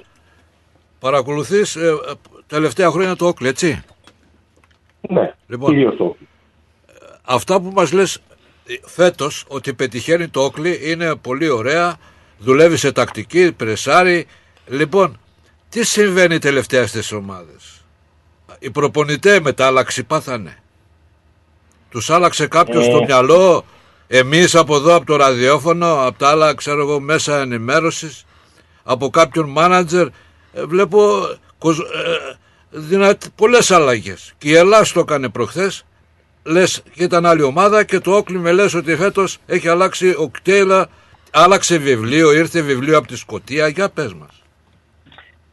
Η γνώμη μου ποια είναι; Ε, πλέον ε, οι προπονητές ε, ε, πρέπει να αλλάξουν το στυλ παιχνιδιού τους ε, γιατί με, αυτές, με αυτή την τακτική που ακολουθούσαν τόσα χρόνια δεν πάνε πουθενά. Ε, δεν υπάρχει ποδόσφαιρο, δεν υπάρχει ωραίο ποδόσφαιρο. Αυτό κατά κύριο λόγο οφείλεται στα παράπονα των ε, κυρίως των φιλάθλων και κατά επέκταση και τα δικά μας αλλά όπως και η Ελλάς πιστεύω ότι ναι, ήταν καλύτερη, όχι ότι είχε καμιά, ε, πώς το λένε, ότι έβγαζε μάτια η ομάδα, αλλά σε σχέση με το Melbourne Knight, ε, το παιχνίδι με το Melbourne Knight, ήταν, ε, μπορώ να πω, 70% βελτιωμένη. Είχε μια βελτίωση του τάξεως του 70%. Ε, σε αντίθεση με το Όκλι που πιστεύω ότι ε, οι διακοιμάσεις του είναι μεταξύ 60 και 80% ε, λίγο παίζει οι διαφορές που έχει στην ε, απόδοσή του κάθε Κυριακή. Γιατί Είναι, έχει νομίζω, ξεκινήσει σχεδόν καλύτερα, έχει 50. ξεκινήσει καλύτερα το, τη, τη σεζόν. Δηλαδή αγω- αγωνιστικά τ- με το ποδόσφαιρο που αποδίδει. Έχει- Επειδή έχει, όμως Στέλιο Αλέκο- ακολουθεί μία ακόμα συνέντευξη σημαντική και ακου, Γι' αυτό ακολουθεί. θέλω να πω δύο λόγια ακόμα, Λέκο, να δώσουμε ένα λεπτό να τελειώσω. Ε, νομίζω ότι το Όπλι και, το, και όλες οι ομάδες ε, θα πρέπει να στρέψουν λίγο την προσοχή τους πλέον το πώς θα παίξουν μπάλα και όχι πώς θα καταστρέψουν το παιχνίδι του αλληνού. Αυτό, Υπάρχουν προπονητέ αυτό είναι πολύ ωραίο. προπονητές, ε, στην ε, κατηγορία αυτή οι οποίοι είναι καταξιωμένοι. Α, από πού να ξεκινήσεις και από πού να σταματήσεις. Νομίζω ότι ε, στην περίπτωση τώρα του Αλεξάνδρου, ε, ο Κατσάκης ε, για μένα και φταίει και δεν φταίει. Ε, βρέθηκε σε μια πολύ ε, δύσκολη θέση μετά αυτό το παιχνίδι, αλλά νομίζω ότι είναι ένας προπονητής ο οποίος ε, γρήγορα και άμεσα θα πρέπει να βρει λύσεις και θα τις βρει, γιατί ο Γιώργος ο Κατσάκης βρίσκει τις λύσεις. Ε, ένα πράγμα όμως που ήθελα να πω εγώ, ε, και το είπα και προχτές στο γήπεδο, ε, το οποίο μου έκανε άσχημη εντύπωση. Έβλεπα πίσω από τον πάγκο του Αλεξάνδρου ε, φιλάθλους του να χτυπάνε τις δαμπέλες, να φωνάζουν, να βρίζουν τον διαιτητή, να βρίζουν τους παίχτες, να βρίζουν διάφορα. Νομίζω ότι αυτό δεν είναι καλό για κανέναν προπονητή να έχει πίσω από το κεφάλι του ε, τους διάφορους να λένε ό,τι του κατέβει του καθενός. Έτσι δεν μπορείς να συγκεντρωθείς σαν προπονητή για να δεις τι μπορεί να κάνεις σε μια δύσκολη στιγμή. Μάλιστα. Αν έχω κόστα λάθος, πες μου. Ε, το θέμα είναι, δεν είναι θέμα. ε, δεν θέλω περισσότερη τροφή για κουβέντα γιατί πιέζω υπερβολικά από τον Όχι, δεν χρόνο. είναι, απλά το λέω έτσι σαν μου έκανε άσχημη εντύπωση. Τώρα εντάξει, Άσχημη δεν ξέρω, εγώ δηλαδή. δεν ήμουν στο γήπεδο. Ο Νίκος ο Κομινάκης ήταν με τον Νίκο τον Δεν Χαλιμενάκη. φτάνει, δεν φτάνεις δηλαδή τα προβλήματα που έχει εκείνη την ώρα ο Κατσάκης, ας πούμε, του δημιουργούν και έναν εξευρισμό. Στέλιο, Στέλιο, επειδή ρώτησε εμένα, εξαρτάται. Εμένα μου αρέσει να με βρίζουν, έτσι. Ε, παίρνω δύναμη. Ε, παίρνω ενέργεια να με βρίζουν. Άμα δεν με βρίζουν δεν μπορώ. Το θέμα ότι είναι, δεν βρίζανε τον Κατσάκη. Βρίζανε τους παίχτε του Όκλη, βρίζανε τον διαιτητή. Α. Ε, σε κάθε φάση διαμαρτυρόντουσαν. Με Ο, ο, αποτέλεσμα- Νίκος, για τον προπονητή, ο, λες. ο Νίκος το. Ναι. Δεν, δεν ξέρω, έγινε κάτι τέτοιο πράγμα, παιδιά; Εγώ δεν ήμουν εκεί. Δεν υπέπεσε τίποτα στην αντίληψη μου ούτε μία φορά. Κοίταξε, εγώ- Ότι ε, φωνάζανε πίσω από τον πάγκο, ότι φωνάζανε Ναι, πίσω από το τον είπα πάγκο. κιόλας εκείνη τη στιγμή Φωνάζανε, και μου λες αλλά ότι ο για παίκτες Κατσάκης- του Όκλι δεν θυμάμαι. Όχι, που είπες για τους παίκτες του Όκλι, γιατί μου είπες με τις φωνές τους απο, αποπροσανατολίζουν λίγο τον Κατσάκη. Και σου λέω, μα Ναι. ο Κατσάκης δεν παίρνει χαμπάρι από κάτι τέτοια, δεν τον. ε, Ούτε καν, Ναι, όταν το είναι στο είδαμε, γήπεδο το δεν 5-0 ακούει δεν- τίποτα. Το 5-0 δεν δείχνει αυτό, Γενικό. Δεν Το τον επηρε... αποτέλεσμα δεν Όχι. δείχνει αυτό που λες. Να είσαι Αν σίγουρος το ότι τον αποτέλεσμα Κατσάκη. αυτό Συγγνώμη. Ωραία, τελείωσε. Ε; τελείωσε, τελείωσε. Το, πες αυτό που θες. Όχι, αυτό λέω ότι το αποτέλεσμα δεν δείχνει αυτό. Δείχνει ότι ε, κατά κάποιο τρόπο επηρεάστηκε ο Κατσάκης. Και ναι, στο νεκροταφείο να Λέω, παίζανε δεν πάλι ξέρει. 5-0 θα ήταν. Ορίστε. Και στο νεκροταφείο να παίζανε πάλι 5-0 θα ήταν. Αυτό δεν το ξέρεις. Το Δεν ξέρω εγώ, ξέρεις. το ξέρω εγώ καλά. Ε, παιδιά, να το αφήσουμε λίγο εδώ αυτό εδώ. Εγώ απλά Εγώ να έκανα πω. μια παρατήρηση για μένα. Ε, εντάξει, εμένα δεν με ενδιαφέρει και πολύ. Απλά το λέω γιατί ε, οι φίλοι του Αλεξάνδρου, από ό,τι είδα στο site του Αλεξάνδρου, ε, αν μπείτε στο site του Αλεξάνδρου και δείτε τα μηνύματα, είναι διφορούμενα. Άλλοι λένε φύγε καθάκι, Ε, άλλοι αυτά λένε είναι μείνε όμως. καθάκι. Συμβαίνουν πάντα, ε, Στέλιο. Μα Σε αυτό τέτοια λέω, σκορ, αλλά σε τέτοια σκορ γιατί να συμβαίνουν δημιουργούμε πάντα. περαιτέρω προβλήματα Γιατί, σε μια ομάδα. γιατί στη Λίβερπουλ, αν γίνει τέτοιο πράγμα, δεν θα υπάρχουν φίλοι της Λίβερπουλ που θα, γρα- θα Μην βγάλουν ξεχνάς όμως ότι η την. Λίβερπουλ είναι μια επαγγελματική ομάδα. Εντάξει, έφερα ένα παράδειγμα που τώρα παίρνει εγώ. δισεκατομμύρια Ο Ολυμπιακός, ρε παιδί εκατομμύρια. μου. Ο Ολυμπιακός. Και, και, και, και στο Όκλι, και να, να ήταν και στη θέση του, Αλεξα, του Αλεξάνδρου η, η ομάδα του Όκλι, Δεν μου λέει πάλι κάτι, το, δεν μου τα λέει ίδια κάτι. θα, θα γινόταν. Ε, εντάξει. επ- επειδή Μα Στέλιο αυτό λέω, ρε, Νικό. τρέχουν Μα τα αυτό λέω και Δεν το θέματα. καταλαβαίνετε ότι είναι άσχημο για τον Ωραία. κάθε προπονητή Τρε- να έχει τρέχουν. κάποιους πάνω στο κεφάλι του να, το, να βρίζουν. Ναι, τρέχουν τα θέματα. Εγώ απλά να πω το επόμενο μάτι δεν είναι καθόλου εύκολο γιατί ουσιαστικά το Όκλι δεν ξέρω αν θα μπορέσει να παίξει καλό ποδόσφαιρο στο Churchill Reserve. Είναι με το San Albans. Κυριακή Ε, θεωρείται- πέντε ώρα. Θεωρείται ίσως ο πιο δύσκολος αγωνιστικός χώρος στο NPL. Ε, είναι σχεδόν ένας μικρό- βούρκος, ένας βούρκος βούρκος, και μικρό ε, γήπεδο. μικρό ναι. γήπεδο. Είναι, είναι μια δύσκολη έδρα. Δεν ξέρω πώς εκτιμάς και έτσι να κλείσουμε. Ε, εντάξει, είναι μια δύσκολη ομάδα, αλλά πιστεύω ότι το Όκλι έχει αποδείξει ότι στα δύσκολα φέρνει αποτελέσματα. Μάλιστα. Και φέρνει αποτελέσματα γιατί είναι σίγουρο για το παίξιμο που θα κάνει. Δηλαδή, ε, να, σας, α, να σας πω τη διαφορά του Όκλι τη φετινή από τις περσινές χρονιές και την προπέρσινη και την παραπροπέρσινη. Ε, φέτος το Όκλι έχει ταυτότητα. Μπαίνει μέσα στο γήπεδο και θα κάνει το παιχνίδι που θέλει αυτό. Δεν θα περιμένει τον αντίπαλο. Θα κάνει το παιχνίδι του και αν του βγει, του βγήκε. Αν δεν του βγει, δεν του βγήκε. Μάλιστα. Ε, Στέλιο, να σε, Αυτή είναι η ευχαριστη- διαφορά. να, να σε ευχαριστήσουμε, να έχεις ένα καλό βράδυ. Εγώ σας ευχαριστώ. Και μιλάμε πάλι την άλλη εβδομάδα. Την άλλη εβδομάδα το μεταξύ το παιχνίδι είναι 5. Λογικά θα είσαι εκεί νομίζω. Α, γιατί το παιχνίδι ξεκινά μια ώρα πριν ξεκινήσει η εκπομπή. α, ίσως να βρίσκεσαι εσύ για... α, ίσως να Ε, βρίσκεσαι ναι, εκεί. Για ποιο παιχνίδι μιλάς τώρα. Σαν Άλμπαν Σόκλι. Την επόμενη Κυριακή 5 Ναι. ώρα είναι το μάτς. Λογικά θα, θα, θα, θα, Θα βρούμε, το την άκρη, κανονίσουμε. θα βρούμε την άκρη. Θα το κανονίσουμε. Τέλος Ίσως πάντων. να είναι Ε, ο πεσαλμένο μας ο Στέλιος ε, την επόμενη Κυριακής ναι. στο Churchill Reserve. Ή να στείλουμε τον Κώστα Κατσόνικη. Ένα τα δύο. Λοιπόν, ε, να, σε, να, να σε ευχαριστήσουμε Στέλιο και ε, μιλάμε Ωραία, πάλι. πάω και εγώ και ο Κώστας. Εντάξει. Είναι καλό βράδυ, Στέλιο. Καλό βράδυ, Έγινε, παιδιά. Να είστε έγινε. καλά. Να είστε καλά, να είστε καλά. Ευχαριστώ πολύ. Γεια. Ε, Εμείς τώρα ετοιμαστούμε για την επόμενη συνέντευξη. Α, να πούμε ότι ξεκίνησε το παιχνίδι στο Melbourne Knights, όπου α, δεν έχουμε γκολ στο έκτο λεπτό. Α, αυτή τη στιγμή παίζει η Κροάτια Μελβούνης με την, α, με την ομάδα του Παγκυπρίου. Αν θέλεις Νίκο να επαναλάβουμε για μία ακόμα φορά να δώσουμε την επόμενη αγωνιστική. Α, πριν περάσουμε στην συνέντευξη. Ναι, να, να δώσουμε και την ε, επόμενη αγωνιστική. Είναι η πέμπτη αγωνιστική. Ξεκινάει την Παρασκευή το βράδυ στις ε, 7.30 όπου η ομάδα, ο, ο Παγκύπριος θα υποδεχθεί την Dandenong Thunder και το παραδοσιακό ελληνικό ντέρμπι στο Lakeside Stadium όπου η Ελλάς ε, θα παίξει με τον Αλεξανδρό. Το Σάββατο στις 3 και 4 Avondale Mall and City. Στις 5 North Geelong Hume City. Στις 5.30 ε, η Νέα Ελλάς θα υποδεχθεί τη Melbourne Knights και στις ε, 6 και 4 Alterna Magic Green Gully ε, και η πέμπτη αγωνιστική ολοκληρώνεται την Κυριακή στις 5 όπου το St. Albans θα παίξει με το Oakley Cannons. Ωραία και σε αυτό το σημείο να καλησπερίσουμε τον Άκη τον Ιωνά, τον υπεύθυνο εκεί του Όκλη, τον αρχηγό, τον κάπτεν. Καλησπέρα Άκη. Ναι, καλησπέρα Νίκο, καλησπέρα τους φίλους οργανωτές τους ρυθμού Greek Juvaria. Λοιπόν, καλώς ήρθες στην εκπομπή μας και βέβαια αρκεί να σου πω ότι με στεναχώρεσες πολύ. Στα 20 χρόνια που σε ξέρω με στεναχώρεσες πολύ. Ξέρεις γιατί. Γιατί πέντε γκολ, ε, πέντε γκολ, δεν κάνατε λίγο σκότος, τι έγινε; Ίσως μας αρέσει η έδρα του Olympic Village, Νίκο. Α, ε, λοιπόν, αυτό που θέλω να ξεκινήσω για να ξεκινήσουμε τη συνέντευξη, θα σου δώσω μια ιδέα. Ε, δώσε την καντίνα στον Αλέξανδρο, να έχει ο, κα- την καντίνα ο Αλέξανδρος και ζήτα να παίζεις όλα τα παιχνίδια στο Χάιντεμπεργκ. Αυτό, αυτό είναι καλή ιδέα, Νίκο. Κα- Πολύ καλή ιδέα. Πίστεψέ με, επειδή ζορίζεστε στα άλλα γήπεδα, εκεί είναι ιδανικό. Λοιπόν, να αφήσουμε λοιπόν την πολυλογία και τα αυτά και να περάσουμε στην ουσία των πραγμάτων. Ένα, ό- ένα όκλι που μεταμορφώθηκε σημαντικά φέτο και ειδικά και στο παιχνίδι με τον Αλέξανδρο είδαμε μια ομάδα η οποία πραγματικά δούλεψε δούλεψε την μπάλα, δούλεψε, τα, εκμεταλλεύτηκε κάθε μέτρο του γηπέδου και έδειξε ότι πραγματικά βρίσκεται σε ένα πολύ καλό δρόμο. Απλώς ε, θα ήθελα να μου δώσεις μια εικόνα του Όκλι, του φετινού Όκλι. Γενικά μέσα Ναι, και ναι. έξω από το γήπεδο. Κοίτα Νίκο, έξω από το γήπεδο όλα πάνε καλά. Είχαμε μια φανταστική εκδήλωση Τετάρτη βράδυ στην ε, φανέλα της ομάδας.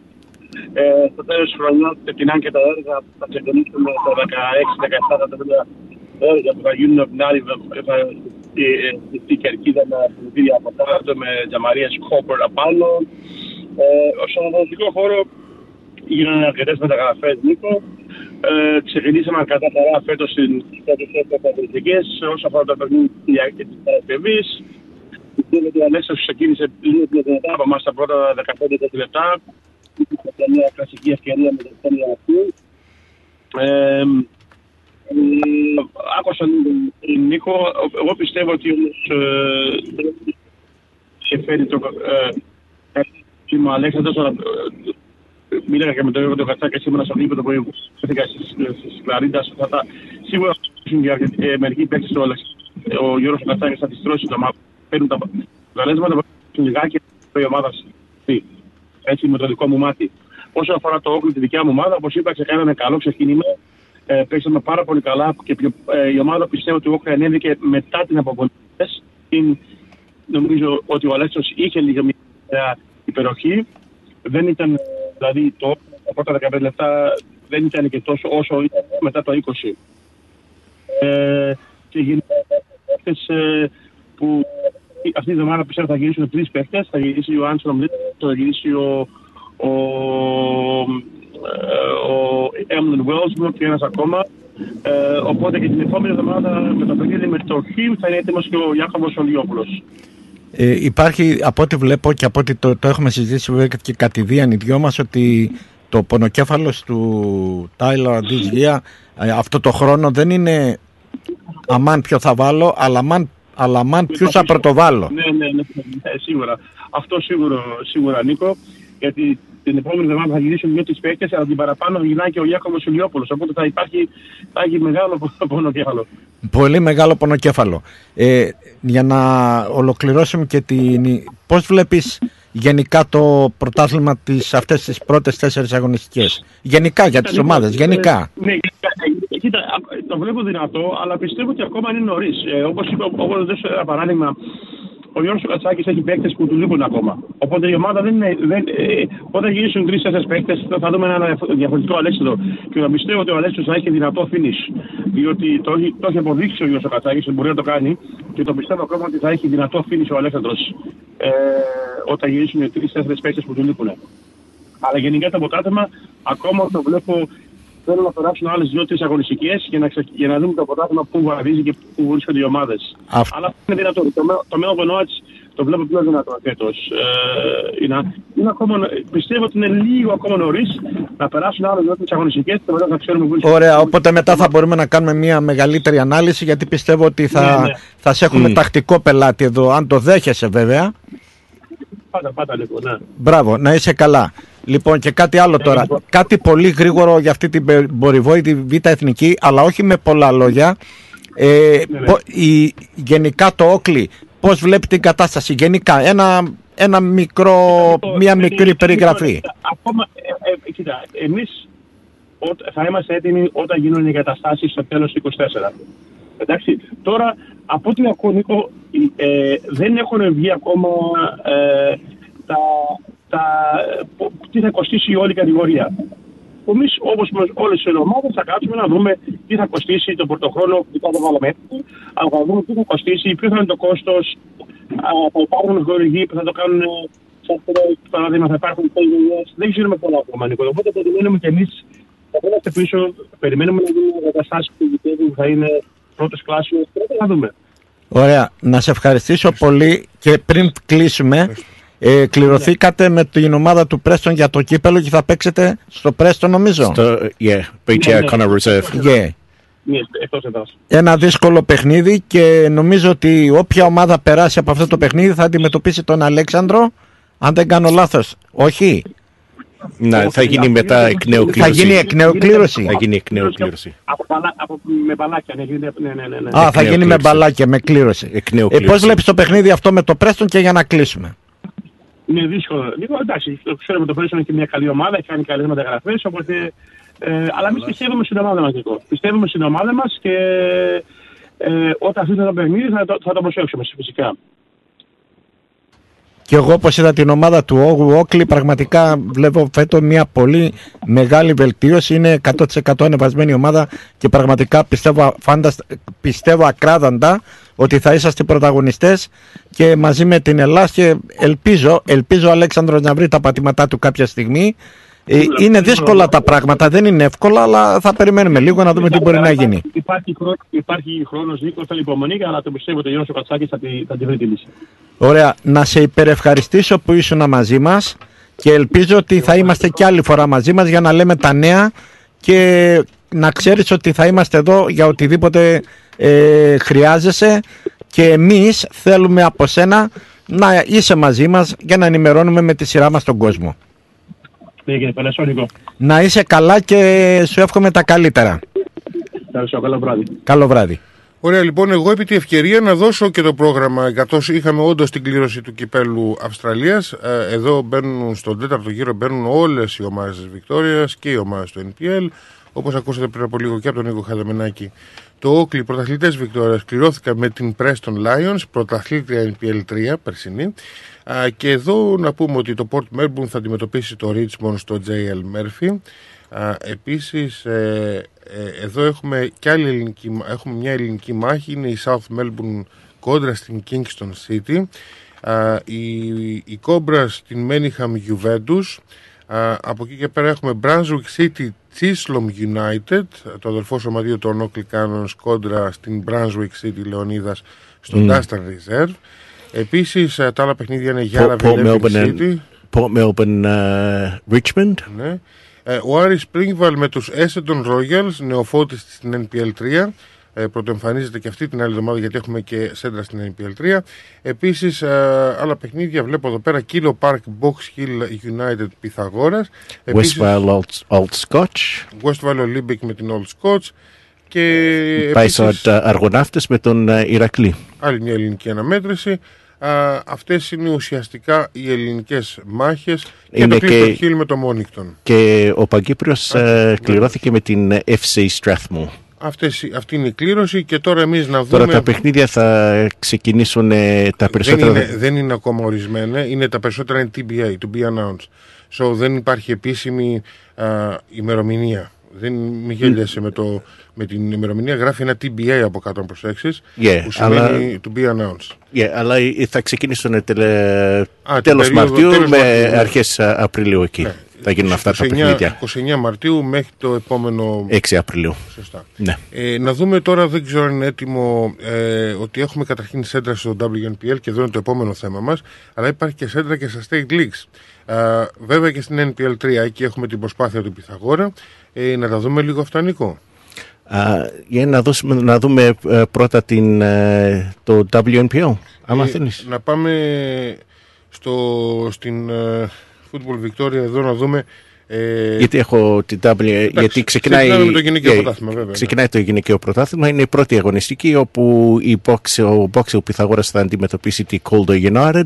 Έχουμε Alamein Preston, ανέβηκε φέτος η Preston στην uh, Imperial Victoria. Bayside United, uh, Southern United Football Club. Έχουμε το ελληνικό derby που, derby που αναφέραμε με τον uh, πρόεδρο της Ελλάδας, τον Νίκο Μαϊκούση, South Melbourne, uh, Heidelberg Alec- Alexandros, Bulleen Burundara και το ρεπό το έχει η Football Victoria Emerging. Αυτή είναι η πρώτη αγωνιστική. Ε, τώρα για ό,τι αφορά την LPL 3 και ε, από ελληνικό ενδιαφέρον έχουμε την προσπάθεια του Πιθαγόρα. Ο Πιθαγόρας δίνει το πρώτο του παιχνίδι στο City Vista κόντρα στην Caroline Springs George Cross. Επίσης, στα άλλα παιχνίδια, έτσι απλά να, να γνωρίζετε και τις ομάδες που συμμετέχουν στο φετινό πρωτάθλημα, North Sunshine Eagles Essendon Royals, νεοφώτιστη Essendon Royals στην NPL 3 κατηγορία, Nana Godding City Ballarat City, Colburn Valley Suns Burundara Eagles, μια νέα επίσης ομάδα στην κατηγορία. Η Caroline Springs, είπαμε, θα παίξει με την Box Hill Pythagoras στο City Vista το επόμενο Σάββατο 5.30 ώρα. Επίσης το Geelong κόντα στην Dafton και η Melbourne Victory, η νέοι της Melbourne Victory, την Κυριακή 3 η ώρα στο Epping Stadium κόντα στην επίσης νεοφώτιστη Maris. Mm. Να δούμε και λίγο στο State League. Έχουμε να καλέσουμε και τον Λουί Σπυρίδη σε λίγο. Yeah, ε, στο State League ε, να δώσουμε μόνο τις ε, ελληνικές ομάδες όπου η Δόξα Yarville θα υποδεχτεί τη Sydenham Park. Ε, αυτό είναι στη State League ε, 1 North West. Στη State League 1 South East έχουμε εκτός έδρας αποστολή για τον Άρη Springvale στο Mornington. Έχουμε ε, η Bentley United Cobras ε, με το Springvale Wild Eagles. Η Malvern City εκτός έδρας με την Gippsland United ε, Football Club. Αυτές, ε, αυτές είναι η, ε, η πρώτη αγωνιστική για τις ελληνικές ομάδες στη State League 1 North West και State League 1 South East. South East έχουμε, North West έχουμε τη Δόξα Γέρβελ να παίζει Παρασκευή με το Sydenham Park. Ναι. Ε, τώρα στη δεύτερη North West έχουμε εκεί τη μεγαλύτερη συμμετοχή από ελληνικές ομάδες, στο σύνολο 5. Ο Πάοκ θα αγωνιστεί την, ε, πέμπ- την Παρασκευή ε, 17 Μαρτίου στις 8.30 ώρα στο Paisley Park κόντρα στην Epping City. Από εκεί πέρα στα άλλα παιχνίδια των ελληνικών ομάδων έχουμε Geelong Rangers Clifton Hill στο μακρινό Geelong και νομίζω θα πας και εσύ Νίκο. Ε. Σάββατο 3 Ε, ώρα. δεν ξέρω, ναι. Ε, α, αυτό το Σάββατο; Ναι, ναι. Ε, θα είμαι, στο, είμαι κοντά. Θα είσαι. Ναι, ναι. Γιατί θα... Ναι, Ναι, και μετά θα έχουμε πάρτι κάτω στο λιμάνι. ωραία. Ναι. Στο Ε, Port Allicton. Μάλιστα. Ναι. Ε, από εκεί πέρα έχουμε Mill Park Westwell Olympic, αυτή είναι η ελληνική κόντρα. Και επίσης ο Πανελλήνιος Σάββατο και αυτό στις 3 η ώρα κόντρα στην Albion Rovers. Να δούμε και στις πιο κάτω κατηγορίες. Νίκο, τρίτη κατηγορία. Νο, ε, South East έχουμε δει, τη συμμετοχή δύο ελληνικών ομάδων.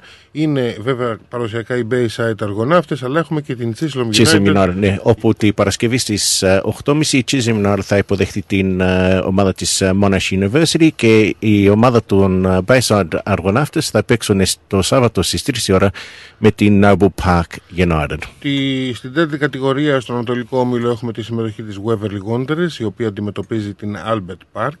Σάββατο ε, στις 3 η ώρα στο και- Gardines Creek Reserve.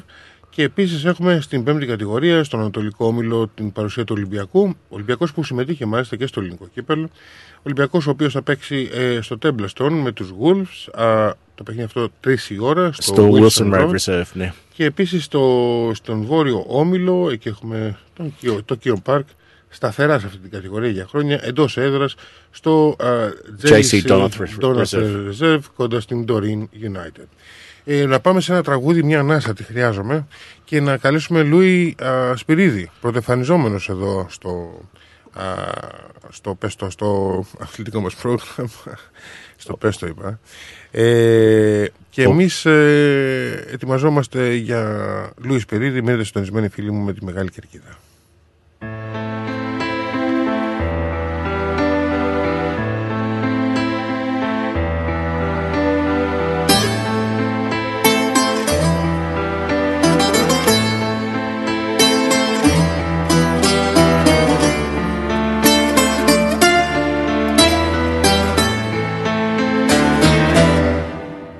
Τετάρτη βράδυ σιγοβρέχει μοναξιές. Τσιγάρο πόνος και τραβάω ρουφιξιές. Παραπονιέται στα ηχεία η μουσική. Παρέστησή μου Φανερώνεσαι κι εκεί. Αν μ' αγάπησες λιγάκι κατά βάθος Εμφανίσου μια φορά πραγματικά. Το τέλος τα άντεξα αλλά δεν είμαι βράχος. Και θα κρίσω που και που με λαϊκά. Είναι κάτι λαϊκά με κάτι στίχους. Που μου καίνε την καρδιά ράγιζουν τείχους. Λέξη λέξη σου έχουν πει παραπονά μου. Που επέλεξες να ζήσεις μακριά μου. Είναι κάτι λαϊκά που πετυχαίνω Σε σταθμούς του ραδιοφώνου και πεθαίνω. Και με πιάνει ξαφνικά μια στεναχώρια. Λες και γράφτηκαν για μας που ζούμε χώρια. Είναι κάτι λαϊκά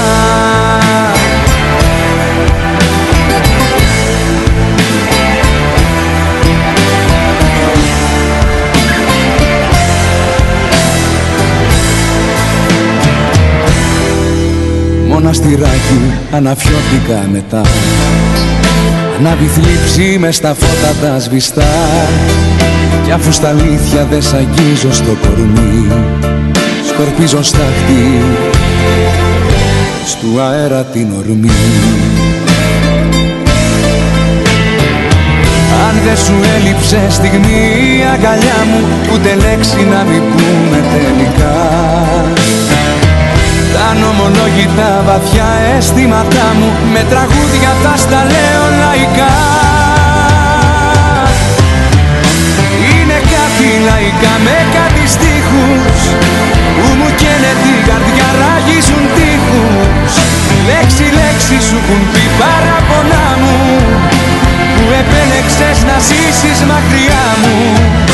Είναι κάτι λαϊκά που πετυχαίνω σε σταθμούς του ραδιοφώνου και πεθαίνω. Και με πιάνει ξαφνικά μια στεναχώρια. Λες και γράφτηκαν για μας που ζούμε χώρια. Είναι κάτι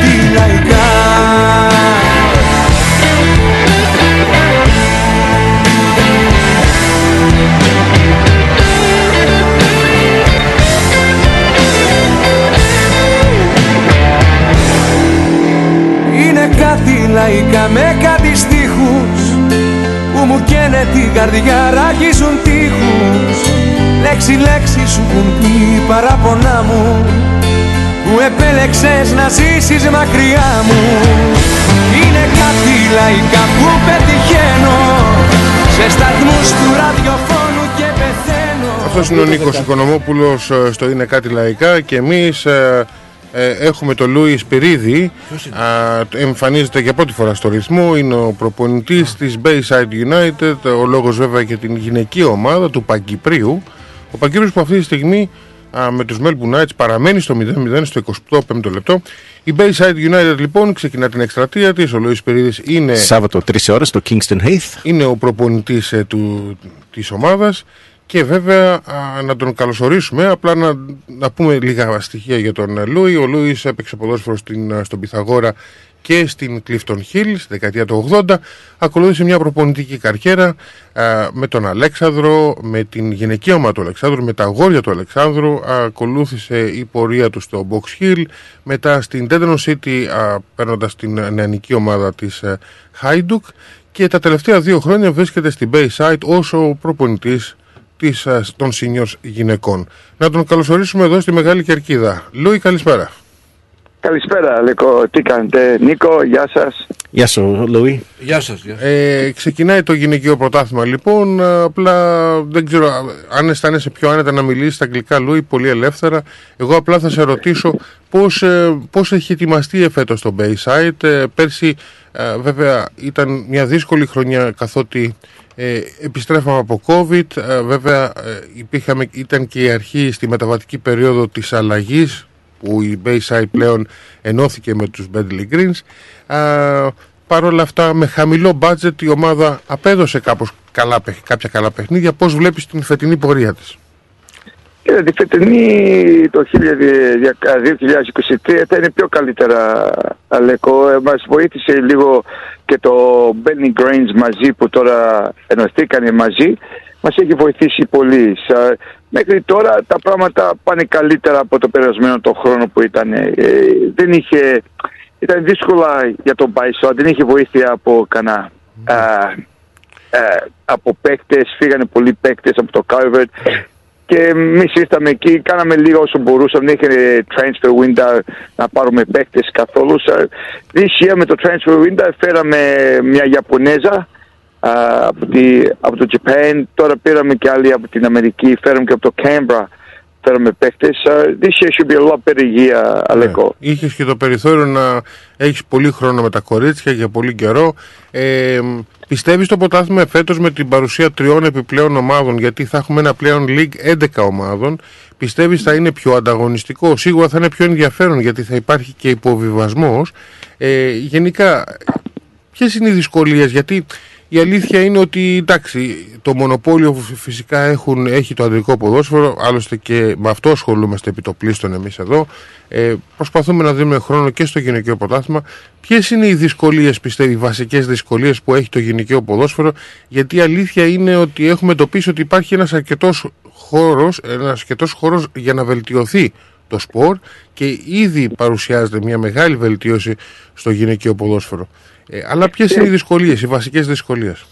Κοίτα, εγώ μπορώ να πω μόνο για αυτό που ξέρω εγώ τα, τα λίγα λεκό. Θα τα πω και λίγο στα αγγλικά. Look, the Βεβαίως, money, ναι, ναι. Yeah. the money is not there όσο είναι στα men's football. In men's football there's a lot more money, more players available. Στις γυναικείο δεν έχουμε τόσο talent at the moment, but it's getting there. And hopefully with the World Cup που θα έρθει, it'll be a massive, massive improvement. Yeah. But uh, speaking for Bayside, speaking for Bayside on behalf of Bayside, I think that you know for us going forward for 2023, I think it'll be an exciting year. It's going to be challenging, which is you got your promotion relegation, which is 100% better. It's about time this happened in the women's football, which will increase your watch. A lot of a lot of the teams are going to be. You're still going to get your top your top four clubs are going to be powerful. Your South, your Heidelberg, your Bulleen, your Colders are going to mm. have massive players. But for us, our main objective is if we can stay afloat and be competitive with those teams, more than happy. The first year is about rebuilding and making the club as as uh, proud as possible as we can do it for the first time. Yeah. So tell us a little bit about. Uh, obviously, you were at, uh, coaching at uh, Bayside United uh, last year, Louis. Um, tell us a little bit about the affiliation with uh, the Bentley Greens, uh, f- you know, football club, and uh, you know, um, what what does that mean for uh, Bayside United and both for uh, Bentley? Oh, look, I think for, for Bayside first and foremost, I think it's a massive, massive, endeavour, a powerful team like Bentley to be part of a women's program, to the support, just the just the facilities alone, and mm. then the people around there that have been involved in football for more than 40, 50 years. You know, you've still got people there. The support that they get is amazing. And secondly, for, for Bentley to have a women's side as well, I think going into the B League, and if we can be as powerful as them, it'll be more than beautiful to watch. You know, to have both teams being competitive. Yeah. So obviously, um, this is the uh, the first year as a, as that uh, joint venture, um, and uh, yeah, it's I suppose exciting for uh, as I said both uh, Bayside uh, United uh, and uh, Bentley. Given uh, you know. Yeah, in terms you've been around w- women's football for uh, quite a few years, uh, uh, and I think you've mentioned that. Okay, there's still not that talent there. I mean, you know, we see that uh, you know a lot of the stronger teams. Uh, you've just got uh, you know even in WNPL, you see the really Yeah. strong teams, and then um, yeah, you've got yeah the others that sort of just make up that league.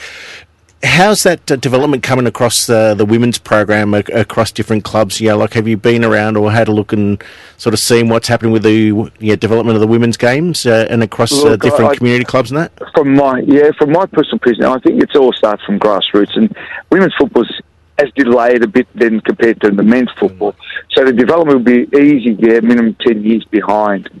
So I think I think in time the women's football you look around the world is fantastic. I think here we've got too many choices too, Nick. You know, and in Australia we've got way too many choices for our kids to Mm, participate in, in just rely on the sport. There's no money, so even for my daughter to rely on, on the sport on, of, of soccer to income on a women's, it's it's not, it's not enough to support them, yeah? Whereas Yeah, yeah. male can. So then they look at other avenues.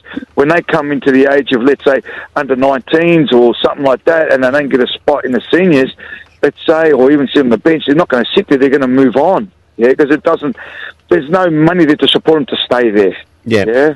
So tell us a little bit. You mentioned uh, that your daughter's playing uh, football. Uh, yeah, tell us a little bit about uh, you know uh, what sort of uh, age group is she playing, or is she, you know? She's playing for the under 19s at Bulleen at Yeah. the moment. Okay, Yeah, she's still- not there yeah, at uh, Bayside. No, no, no.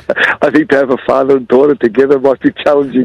I think, you know, I think we, we, we soccer's enough in our house to have her part of my team. Will be very challenging for her age as well.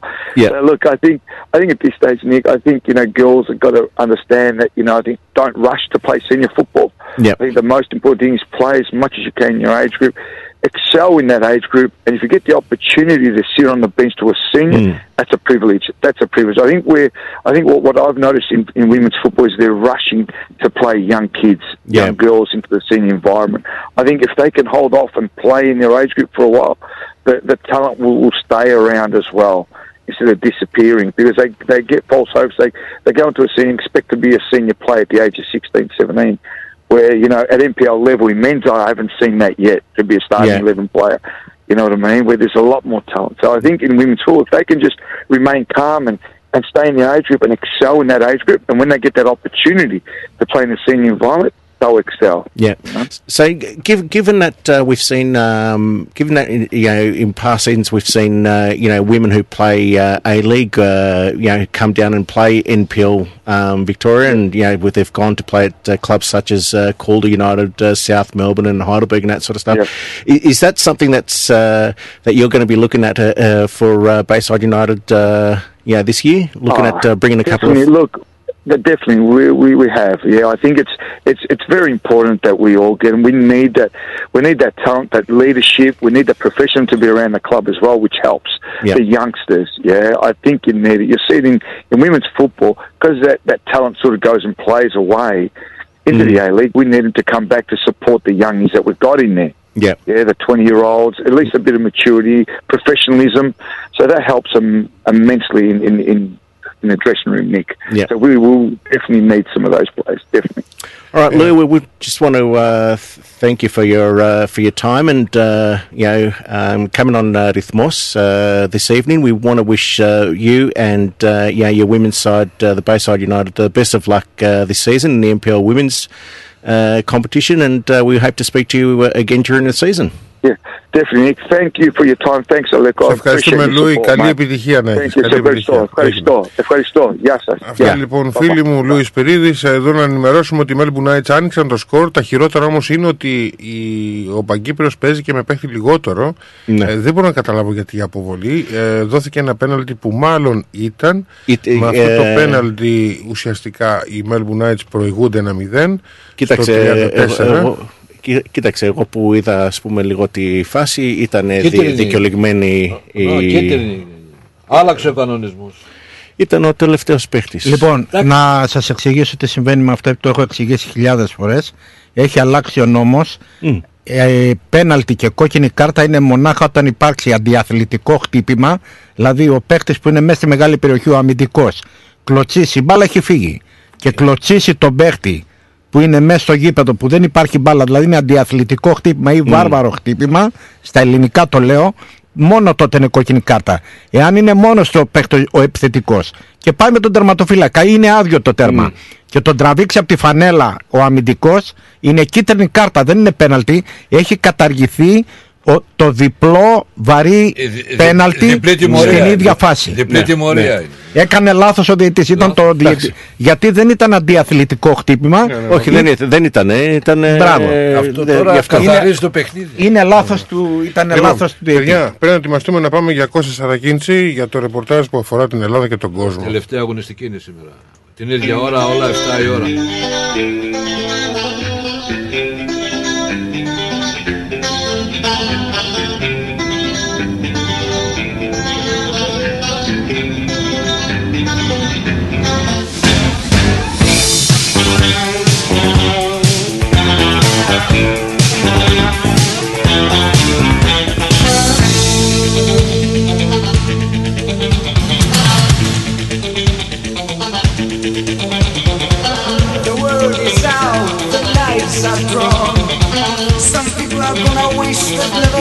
Πολύ ισχυρά. Ε, και με αυτή τη μουσική υποδεχόμαστε τον Κωνσταντίνο Σαρακίντσι μετά από μια εβδομάδα απουσίας. Τα εξηγήσαμε και στην αρχή αυτά. Ε, πρέπει να επανέλθουμε στους ρυθμούς της κανονικότητας. Όσο και αν σκληρό ακούγεται αυτό. Ε, τον έχουμε στη γραμμή τον Κώστα και τον καλωσορίζουμε. Κωνσταντίνε καλησπέρα. Κωνσταντίνε. Όχι;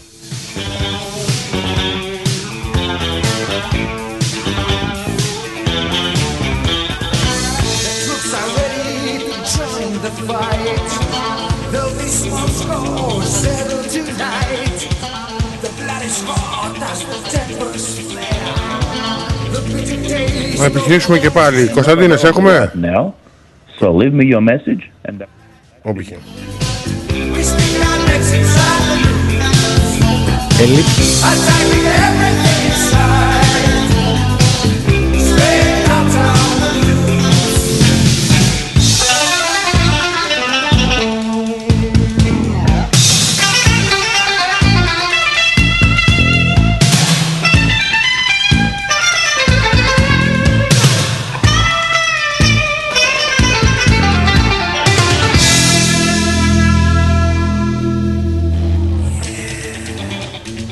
Ελπίζω αυτή τη φορά να είναι επιτυχής η προσπάθειά μας. get back to you as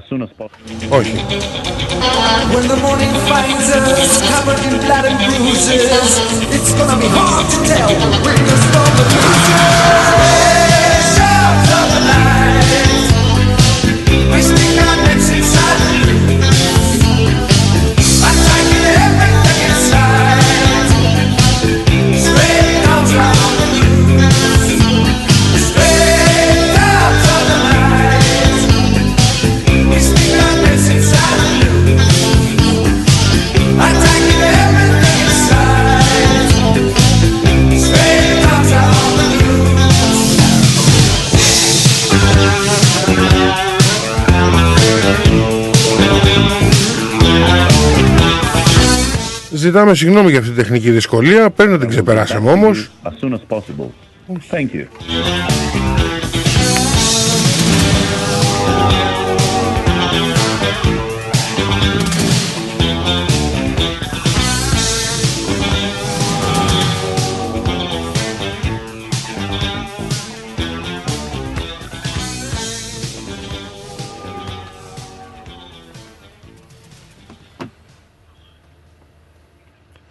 As soon as possible. Thank you. Number. Μάλιστα, δεν ξέρω τι συμβαίνει. Ε, προσπαθώ να καλύψω το καλό τον Κώστα το Σαρακίνης από το κινητό μου. Μιλάμε, αλλά από το σταθερό τηλέφωνο δεν βγαίνει η κλίση. Κώστα, αν μπορείς, ε, μπορείς να τηλεφωνήσεις στον αριθμό, ίσως να καταφέρουμε έτσι να πετύχουμε την σύνδεσή μας. Δεν ξέρω ακριβώς τι έχει συμβεί, αλλά για την ώρα δυσκολευόμαστε. Α, ελπίζω να αποκατασταθεί η βλάβη. Είναι πράγμα που δεν συμβαίνει τακτικά. Α, τώρα από εκεί πέρα, τι να πω, τεχνολογία είναι αυτή. Α, Νίκο, έχεις να πεις κάτι; Ναι, έχω να πω ότι Πάνω που έλεγα ότι εντάξει, καλά θα πάμε σήμερα, τελειώσουμε κάτι τι 8.30. Τι να πω. Το βλέπω να πάει πάλι 9, 9 και κάτι. Ευτυχώς που είναι αργία ε, αύριο. Ευτυχώς που φάγαμε να λες. Not available right now.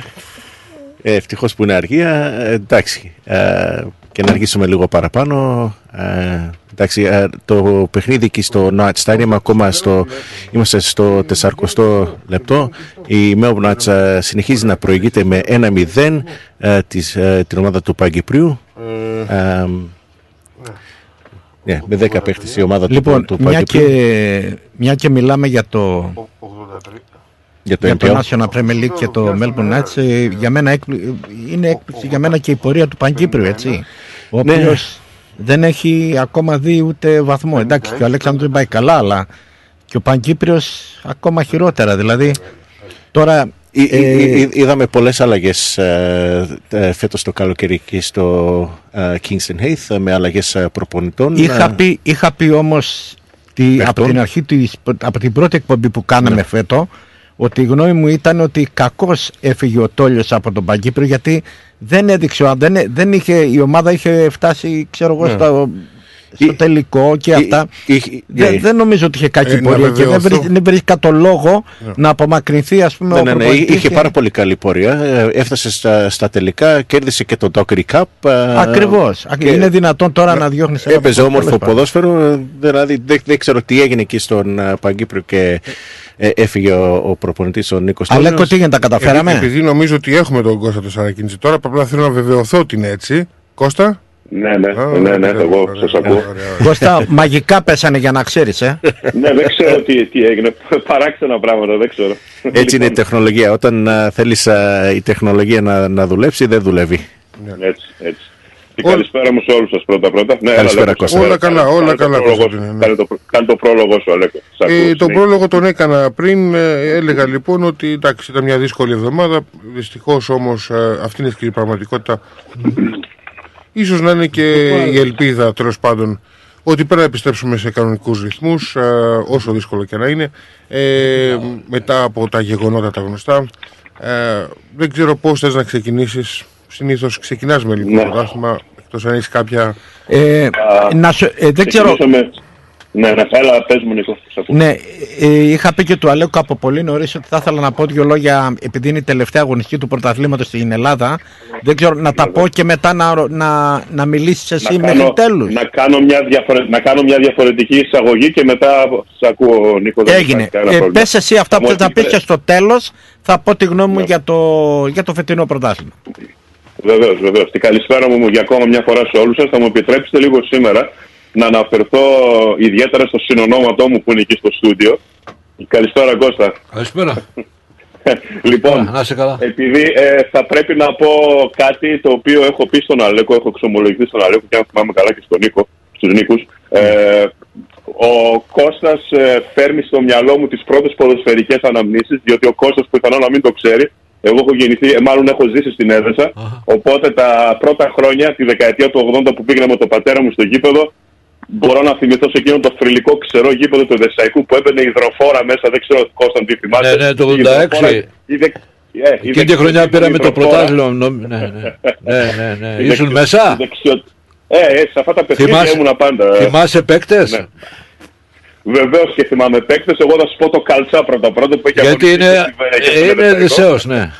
Ήταν Ε, Δεσέος. βέβαια. Ναι. Ε, κοίτα, παίκτες μπορώ να θυμηθώ τώρα το Παπατζίκο θυμάμαι. Ναι.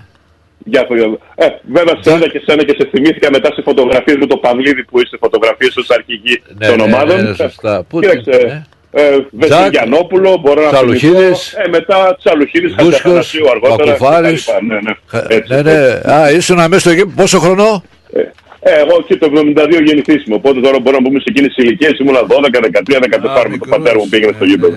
Γεμάτο το Οπότε- γήπεδο. Γεμάτο. Πείτε. Ε, α, άλλες, άλλες εποχές, άλλες εποχές Κρίμα, ωραίες. κρι- αν το ήξερα πάντως ότι υπάρχει αυτή η σύνδεση μεταξύ εσένα και του Κώστα, το σίγουρο είναι ότι δεν θα ήσουν εδώ εσύ. Πα- Πάντως έχω μια εντύπωση ότι περισσότεροι από εσάς δεν έχετε αντιληφθεί την αξία αυτού του ανθρώπου. Τι εννοείς δεν έχουμε αντιληφθεί την αξία αυτού του άνθρωπου; Του δεν το Κώστα του κατάλαβα Κατσόνη. πραγματικά. Του Κώστα του Κατσόνη. Ναι, δηλαδή τι δεν έχουμε αντιληφθεί, για πες μου.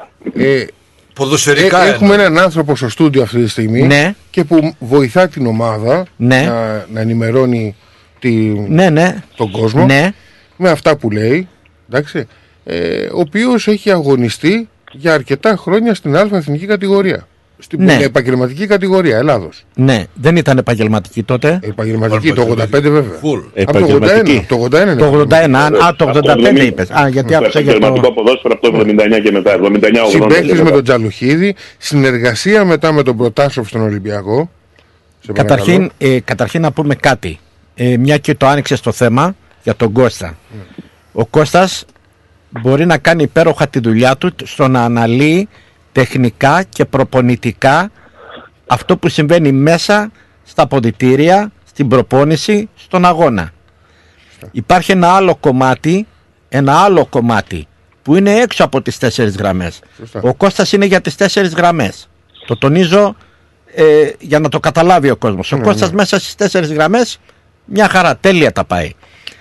Έξω από τις γραμμές καμιά φορά υπάρχει και άλλη, η, πώς να σου το πω, αλλιώς είναι το ποδόσφαιρο στην Ελλάδα και αλλιώς χρησιμοποιείται το ποδόσφαιρο εδώ στην Αυστραλία. Σωστά. Είναι μέρα με τη νύχτα. Ο Κώστας για να καθίσει να αναλύσει, δηλαδή να ήταν στην ΕΡΤ, στην Αθλητική Κυριακή, ας πούμε, ή στο Έρα Σπορ και να αναλύει ότι ξέρεις αυτό, όπως το έκανε ο Αλέφαντος, ας το πούμε έτσι. Α, να που μου ήρθε στο μυαλό. Το να καθίσει και να αναλύει ποδοσφαιριστή, όπως έλεγε ότι. Ποιος μου ωραία, έλεγε ο Κυρνίκος, Ποιος μου ωραία τώρα, τι μου λέτε να πούμε Παπασταθόπουλος. Μέχρι να κουνήσει τώρα πόδι βρωμάει τάλωνα, έλεγε τότε. Λοιπόν, στο να αναλύει στις τέσσερις γραμμές αυτά που γίνονται και στην προπόνηση, αυτά είναι πραγματικά τον χαίρομαι. Αλλά είναι τελείως διαφορετικό το ελληνικό με εδώ Α, και ναι, ναι, διαφορετικέ ναι. οι τέσσερις γραμμές. Ναι, ναι, σίγουρα, σίγουρα. Θέλει λίγα ακόμα χρόνια ο Κώστας για να, για να, Να μπει μπει στο- τελείως Ίσως, στο πνεύμα. ίσως, στο πνεύμα. ίσως γι' αυτό Ναι. να παρεξηγούμε καμιά φορά που ζητάω πράγματα τα οποία είναι μπορεί, να ανέφικτα παρεξ- εδώ. μπορεί να παρεξηγήσει από άλλους, αλλά... Αλλά- όχι από εμάς. Αλλά ε, βλέπεις, γίνεται μια προσπάθεια και από το σταθμό και βλέπεις οι ομάδες, το είπε και ο Γεροντάρας, το είδαμε και με την Ελλάς, ίσως να μην είναι τυχαίο όλο αυτό. Γιατί το παρελθόν κριτικάραμε και είπαμε για αυτές τις δύο ομάδες ότι ναι μεν βαριές φανέλες με κόσμο, με ιστορία, αλλά ποιότητα ποδοσφαίρου δεν βλέπαμε και βλέπουμε τώρα τελευταία κάτι γίνεται. Ίσως να βοηθάμε κι εμείς, έτσι, ίσως λέω.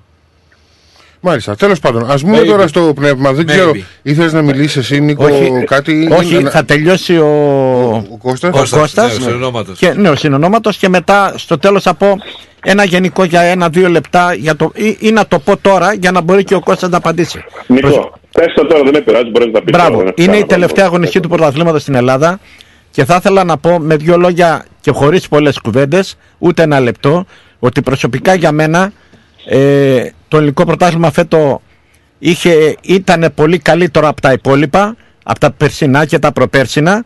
Και ένα πράγμα, επειδή πολλά ακούγονται για διαιτησίες, για βρώμικα πρωταθλήματα όπως έλεγε και ο Χοντρούλης, ε, να πούμε ένα ότι η πραγματικότητα είναι μία, ότι η μόνη αδικημένη ομάδα σε βαρύ βαθμό είναι η ομάδα του ΠΑΟΚ, ο οποίος έχασε 6 βαθμούς σε καθαρές φάσεις.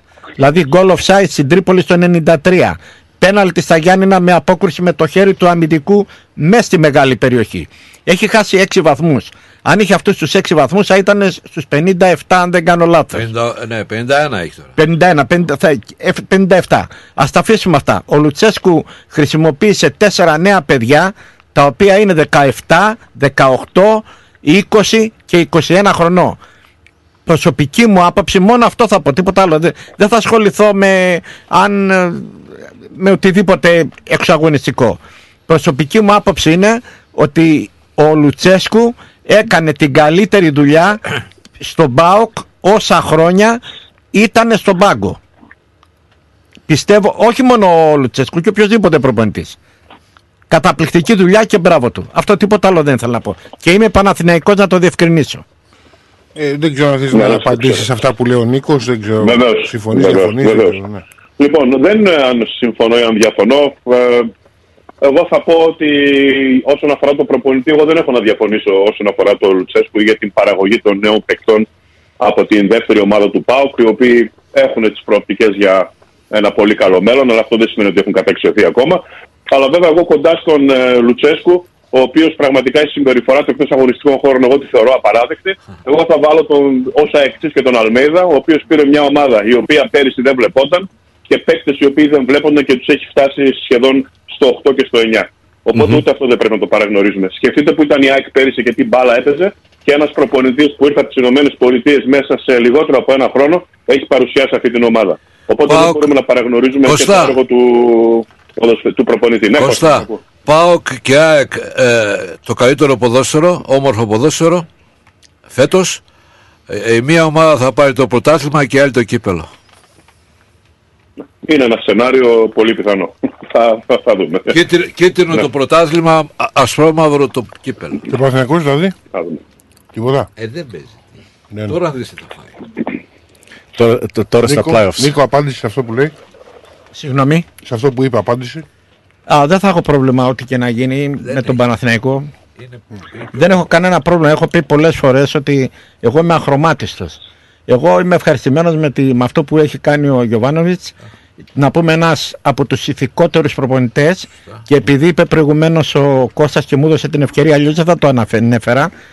Ε, για τις δηλώσεις του Λουτσέσκου για το ΒΑΡ το οποίο το ΒΑΡ βε- γεννήθηκε μόνο για να α, αυτόνει τον ΠΑΟΚ ε, τον δικαιολόγο απόλυτα το Λουτσέσκου και να θυμηθούμε τι λόγια έχουν υποθεί από πολλούς παράγοντες και προέδρους για αλητίες, για βρώμικα, για εγκληματικές οργανώσεις για βάλε μια φούστα και φύγε από, το, από την Ελλάδα ε, ίσως ο Κώστας να μην τα έχει να μην τα έχει, πώς το, να το πω, όχι, να μην τα έχει ακούσει ή να μην, να μην είχαν πέσει στην αντίληψή του.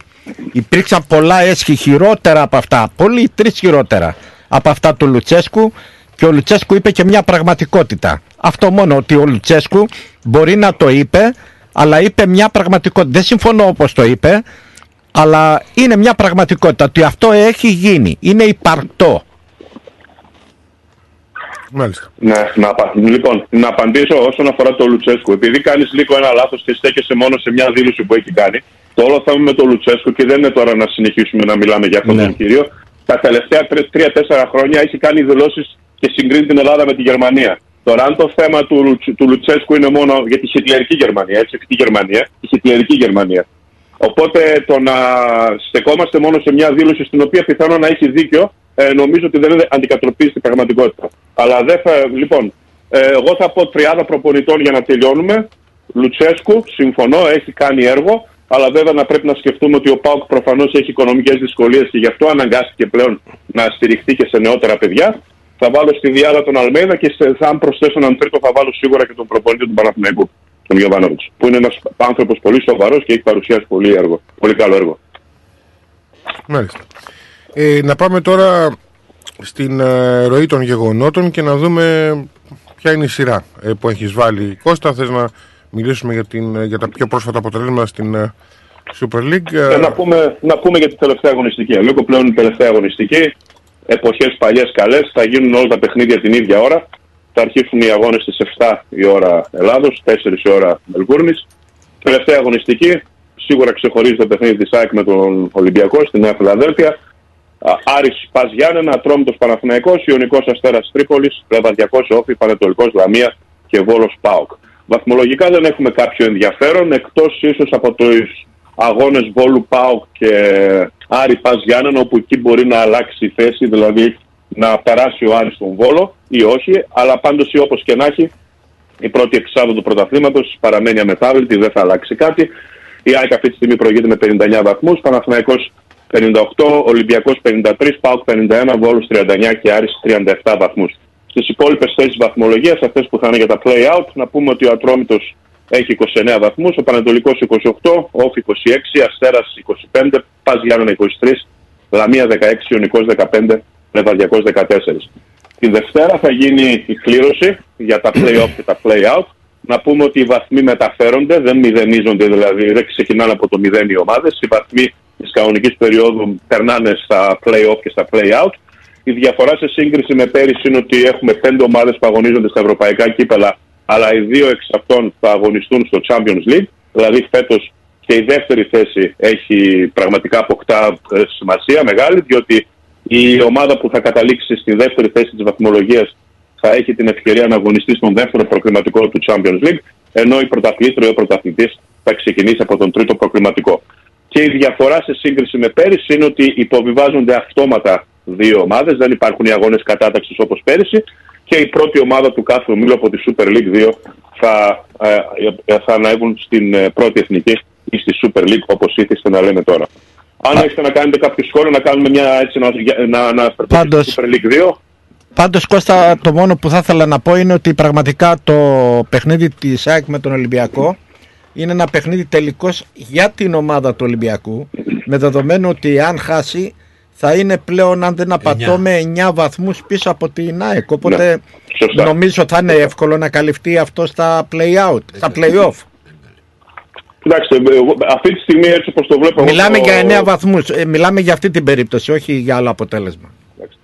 Έτσι όπως είναι τα πράγματα και δεν νομίζω ότι λέω κάτι καινούριο ή κάτι. ε, ας, Το πρωτάθλημα θα παιχτεί περισσότερο μεταξύ ΑΕΚ και Παναθηναϊκού. Αν γίνει αυτό το οποίο λες, που είναι μια πιθανότητα, σίγουρα η ΑΕΚ θα πάει στους 62 βαθμούς, ο Ολυμπιακός θα είναι στους 53. Μετά θα είναι πολύ δύσκολο γιατί θα πρέπει να κερδίσει συνέχεια ο Ολυμπιακός, να χάνει συνέχεια η ΑΕΚ και ο Παναθηναϊκός. Βέβαια αυτό δεν ε, θεωρητικά γίνεται, αλλά πρακτικά δεν είναι και τόσο εύκολο να γίνει. Παίζει ρόλο και η κλήρωση. Βέβαια με βάση την κλήρωση που- που θα γίνει αύριο θα μπορούμε να πούμε περισσότερα και στην ε, επόμενη εκπομπή. Α, ναι, ναι, αλλά αυτό είναι μια πολύ σωστή παρατήρηση. Από τη στιγμή που αν ιτηθεί μάλλον ο Ολυμπιακός αύριο το πρωί, ναι, θα μείνει 9 βαθμούς πίσω από την πρωτοπόρο ΑΕΚ. Οπότε σίγουρα τα πράγματα δυσκολεύουν όσον αφορά το πρωτάθλημα. Μάλιστα. Να δούμε τη Super League 2. Είδα ότι η ομάδα μου κέρδισε ε, τον Ολυμπιακό, την ε, ομάδα νέων Super του League. Ολυμπιακού.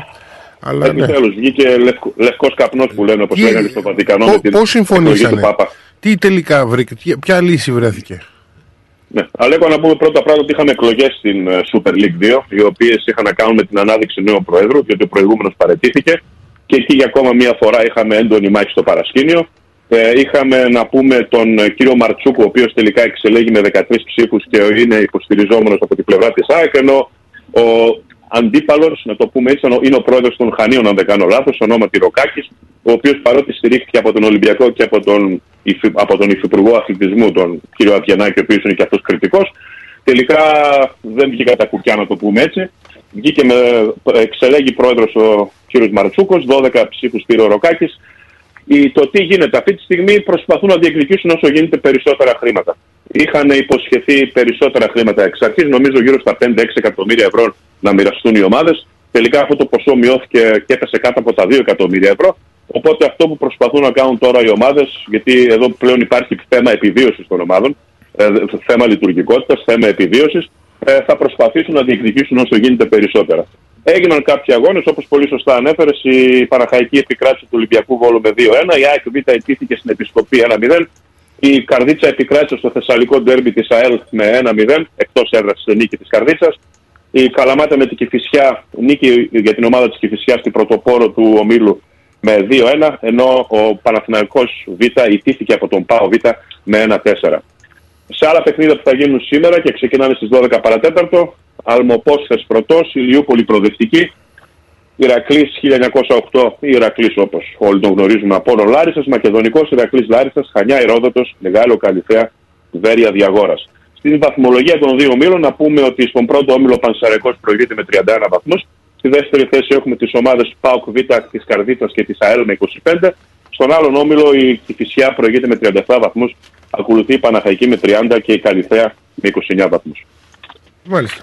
Πάμε Ευρώπη τώρα; Να πάμε και Ευρώπη. Βεβαίως, να ξεκινήσουμε από την Αγγλία που εκεί έχουμε μερικές ειδήσεις, τις οποίες αξίζει να αναφέρουμε.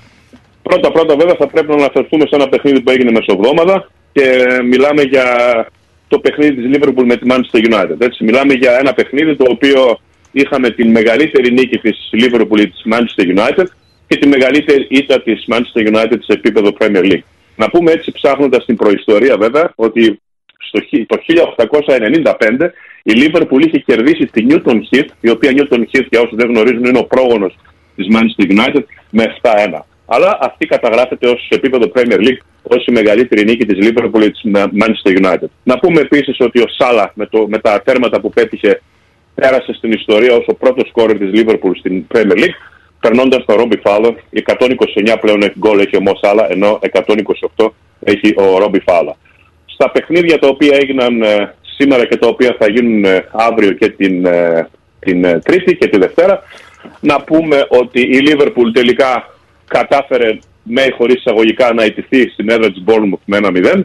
Η Manchester City επικράτησε της Crystal Palace εκτός έδρας με 1-0 με γκολ του Haaland με, από εύστοχο χτύπημα πέναλτι. Η Tottenham επίσης επικράτησε τη Νότιχα με 3-1, ενώ σε άλλα σημαντικά παιχνίδια έχουμε το Londres, Derby, Fulham Arsenal και Manchester United Southampton. Στη βαθμολογία η Arsenal προηγείται με 63 βαθμούς με 20-26 αγώνες. Ακολουθεί η Manchester City με 61 βαθμούς σε 27 αγώνες. Στη τρίτη θέση η Manchester United με 49 βαθμούς, Tottenham 48 και Liverpool με 42. Η δεύτερη είδηση η οποία βγαίνει από, το, από τη Γεραία Αλβιώνα, όπως ήθιστε να λέγεται η Μεγάλη Βρετανία, έχει να κάνει με τον Γκάρι Λίνεκερ. Για όσους δεν γνωρίζουν, να πούμε ότι ο Γκάρι Λίνεκερ είναι, έχει το δικό του πρόγραμμα, είναι παρουσιαστής ενός μιας αθλητικής εκπομπής στο BBC εδώ και πολλά χρόνια και λόγω κάποιας δημοσίευσης που είχε κάνει στο Twitter, αν δεν κάνω λάθος, όσον αφορά τη μεταναστευτική πολιτική, όπου αντιτάχθηκε πολύ έντονα στην μεταναστευτική πολιτική το, το νομοσχέδιο που προσπαθεί να προωθήσει η παρούσα κυβέρνηση, τέθηκε σε διαθεσιμότητα. Αυτό έχει προκαλέσει σάλο στι ομάδες της Premier League και από ό,τι τουλάχιστον διάβασα, μετά τους αγώνες, οι ομάδες ως ένδειξη διαμαρτυρίας θα απαγορεύσουν στους ποδοσφαιριστές να κάνουν δηλώσει στον λόγο κανάλι. Είναι ένα θέμα που έχει πάρει πολύ, πολύ μεγάλες διαστάσεις. Τώρα δεν ξέρουμε ποια θα είναι η κατάληξη. Πάντως το θέμα είναι ότι οι περισσότερες ομάδες, μάλλον όλες οι ομάδες, να το πω στην Αγγλία, έχουν ταχθεί στο, πλευρό του, στο πλευρό του Γκάλι Δίνικερ. Αυτή είναι η παρένθεση. Κλείνουμε από την Αγγλία. Να πάμε και στα υπόλοιπα πρωταθλήματα γρήγορα γρήγορα. Να πούμε ότι στην ε, Γερμανία η Bayern επικράτησε τη Augsburg με 5-3. Η Dortmund στραβοπάτησε. Στο derby του Ρουρ παρέμεινε ισόπα, ε, ισόπα, ισόπαλη με τη Σάλκε 2-2. Η Bayern 52, Dortmund 50, Λιψία 45 και η Union Βερολίνου 44 βαθμούς. Στην Ιταλία, μετά το στραβοπάτημα της Ίντερ, η οποία τήθηκε στην έδρα της Σπέτσια με 2-1 και την νίκη της Νάπολη επί της Αταλάντα με 2-0, μια ακόμα αγωνιστική, η οποία ο τίτλος πλέον, ο τρίτος τίτλος της ιστορίας της Νάπολης φαίνεται ακόμα πολύ πιο, πιο κοντινός. 68 βαθμούς η Νάπολη, 50 Ίντερ, 49 Λάτσιο, 47 Ρώμα και Μίλαν. Να πούμε στη, στην Ισπανία η Ρεάλ επικράτησε της Εσπανιόλ με 3-1 σε σημαντικότερα παιχνίδια που γίνονται σήμερα και αύριο Ατλέτικο Μπιλμπάου, Μπαρσελόνα και Χιρόνα Ατλέτικο Μαδρίτης. Στη βαθμολογία Μπαρσελόνα 62, Ρεάλ 56, Ατλέτικο Μαδρίτη 45 και Ρεάλ Σοσιαδάτ 44. Και αυτά όσον αφορά την ε, ευρωπαϊκή περίγηση. Κλείνοντας, θα αναφέρω το τι έγινε στο Champions League και στο Europa League. Στο, στο Europa League να ξεκινήσουμε και να πούμε ότι τα αποτελέσματα που είχαμε μεσοβδόμαδα Juventus Freiburg 1-0, Manchester United Betis 4-1, Σεβίλη Φενέρμπαξε 2-0, Σαχτάρ Φέγγινορ 2-0, Ρώμα Ρεάλ Σοσιαδάδ 2-0, Leverkusen Φερετσβάρος 2-0, Sporting Arsenal 2-2, Union Βερολίνου, Union Royal Union μάλλον 3-3. Επαναληπτική θα γίνει στις 17 του μηνός, ενώ στις 15 έχουμε τους επαναληπτικούς του Champions League, Porto Inter, Manchester City Λιψία, Νάπολη Φραγκφούρτη και Real Liverpool. Αυτά από μένα, αν θέλετε να προσθέσετε κάτι. Εδώ ο Νίκος. Το, το μόνο που θα ήθελα να προσθέσω, Κώστα, επειδή είδα το, τα, δύο, τα δύο παιχνίδια του γερμανικού πρωταθλήματος και την Bayern και την Dortmund, δεν ξέρω γιατί, αλλά νομίζω ότι φέτο το γερμανικό ποδόσφαιρο έχει κάνει τεράστια άλματα. Είδα καταπληκτικά τα δύο παιχνίδια. Δεν ξέρω αν είδες κάποιο από αυτά ή αν είδες φάση. Είδα το. Είδα το της Dortmund με τη Σάλκη. Αλλά νομίζω είναι παιχνίδια που πραγματικά χαίρεσαι να τα βλέπεις. Ε, δεν είχα συνηθίσει να βλέπω δηλαδή τόσο καλό γερμανικό πρωτάθλημα τα προηγούμενα χρόνια. Σε επίπεδο, ναι, συμφωνώ. Σε επίπεδο εθνικής η Γερμανία έχει κάνει κάποια βήματα πίσω, αλλά όσον αφορά το πρωτάθλημα πιστεύω ότι εξακολουθεί και παραμένει σε πολύ υψηλό επίπεδο. Βέβαια δεν θα πω ότι είναι το καλύτερο πρωτάθλημα της Ευρώπης, αλλά τουλάχιστον το συγκεκριμένο παιχνίδι που παρακολουθώ, που, που ανέφερα μάλλον, όποτε έχω ευκαιρία το παρακολουθώ, για το βλέπω τα στιγμιότυπα, γιατί είναι ένα από τα πιο μεγάλα, από τα πιο ε, αμφίροπα παιχνίδια στη Γερμανία. Μιλάμε για ομάδες που είναι από την ίδια περιοχή, από την κοιλάδα του Ρουρ. Και παρότι η Σάλκεν στις τελευταίες θέσεις βαθμολογίας έκανε τα πάντα για να κόψει βαθμούς από την μισητή αντίπαλο, να το πούμε έτσι, την Dortmund και προς το παρόν να δώσει ένα προβάδισμα έστω και δύο βαθμών στην ε, Bayern Μονάδα. Μάλιστα. Κωνσταντίνε, την άλλη εβδομάδα τώρα πάλι μαζί να δούμε τι, ε, πώς θα κινηθεί η αγωνιστική δράση ε, και όλο και κάτι θα, θα συμβεί να σχολιάσουμε. Ε, και εντάξει, σίγουρα την άλλη εβδομάδα θα τα ξαναπούμε. Ε, Βεβαίως, τι, είδα, βεβαίως. τι είδα και μου μου προκάλεσε μεγάλη εντύπωση, το είπες βέβαια, ε, το εντυπωσιακό 6-0 η Λίβερπουλ. 7-0. 7-0. Πώς έγινε αυτό το πράγμα; Πώς έγινε; Ναι. Ε, πού ήσουν εσύ, Ε, ήταν για να ένα μηδέν καταλάβω. στο, ένα μηδέν στο ημίχρονο δουλειά. και στο δεύτερο ημίχρονο έβρεχε γκολ. Ναι, ναι, ναι. Είναι, είναι παράξενα αυτά που Και, μα- συμβαίνουν. και, και μ' άρεσε η ατάκα του Τζάμι Κάρκα που κρατούσε ένα κουτί 7-up. Α, καλά, αυτό ναι. αυτό το είδα και εγώ. Έχουν κυκλοφορήσει πολλά τέτοια τώρα και θα, και θα κυκλοφορήσουν κι άλλα.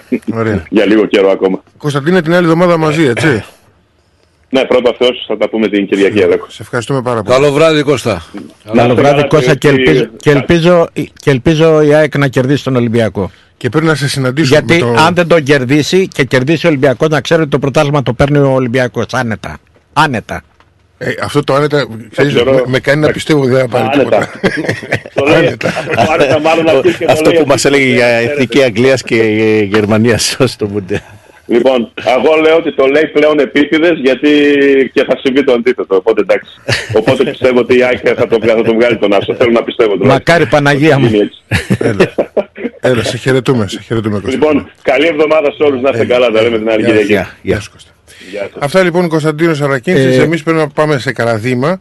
Πείτε εσεί όμως. Ναι, ναι, όχι. Αυτό που θέλω να πω είναι ότι να καταγγείλω εδώ πέρα μου βάλε το ράγκμπι. Τι δουλειά έχει το ράγκμπι εδώ μέσα; Εντάξει, αφού είχαμε ο ημίχρονο, Νίκος- είχαμε ημίχρονο Δεν πειράζει, στο θα αγώνα βλέπα- θα Melbourne βλέπαμε- Knights, ε, θα βλέπαμε- Παγκύπριο. Α, θα Νίκος- βλέπαμε τέτοια, πώς το λένε. Ο Νίκος ο Κομινάκης είναι ένας φίλαθλος των σπορ. Γενικά, αγαπάει τα σπορ. Όλα. Αλλά είναι ραγκμπίστας όμως, το, το έχω καταλάβει. Είναι Ε, Και, και, ραγκμπίστας. και τι- τι σε έδωσε.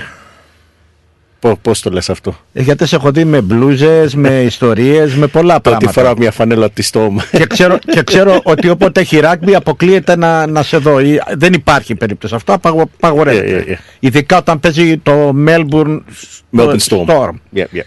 Ε, Άμα παίζει Melbourne Storm ή Αλέξανδρος την ίδια ώρα Όχι, που θα... Storm. Storm, Storm, Με μη. ξέρω, Ναι, ναι, ναι, ναι. αέρας. Όχι, δεν είναι Αέρα. αέρας. Δεν είναι αέρας. Θύελα. Θύελα. Θύελα. Θύελα. Ε, Θύελα πού θα- Μελβούρνης. πού- Πού θα πας, στον Αλέξανδρο, στο Χάιντεμπεργκ ή στο Α, Storm? Αλέξανδρος.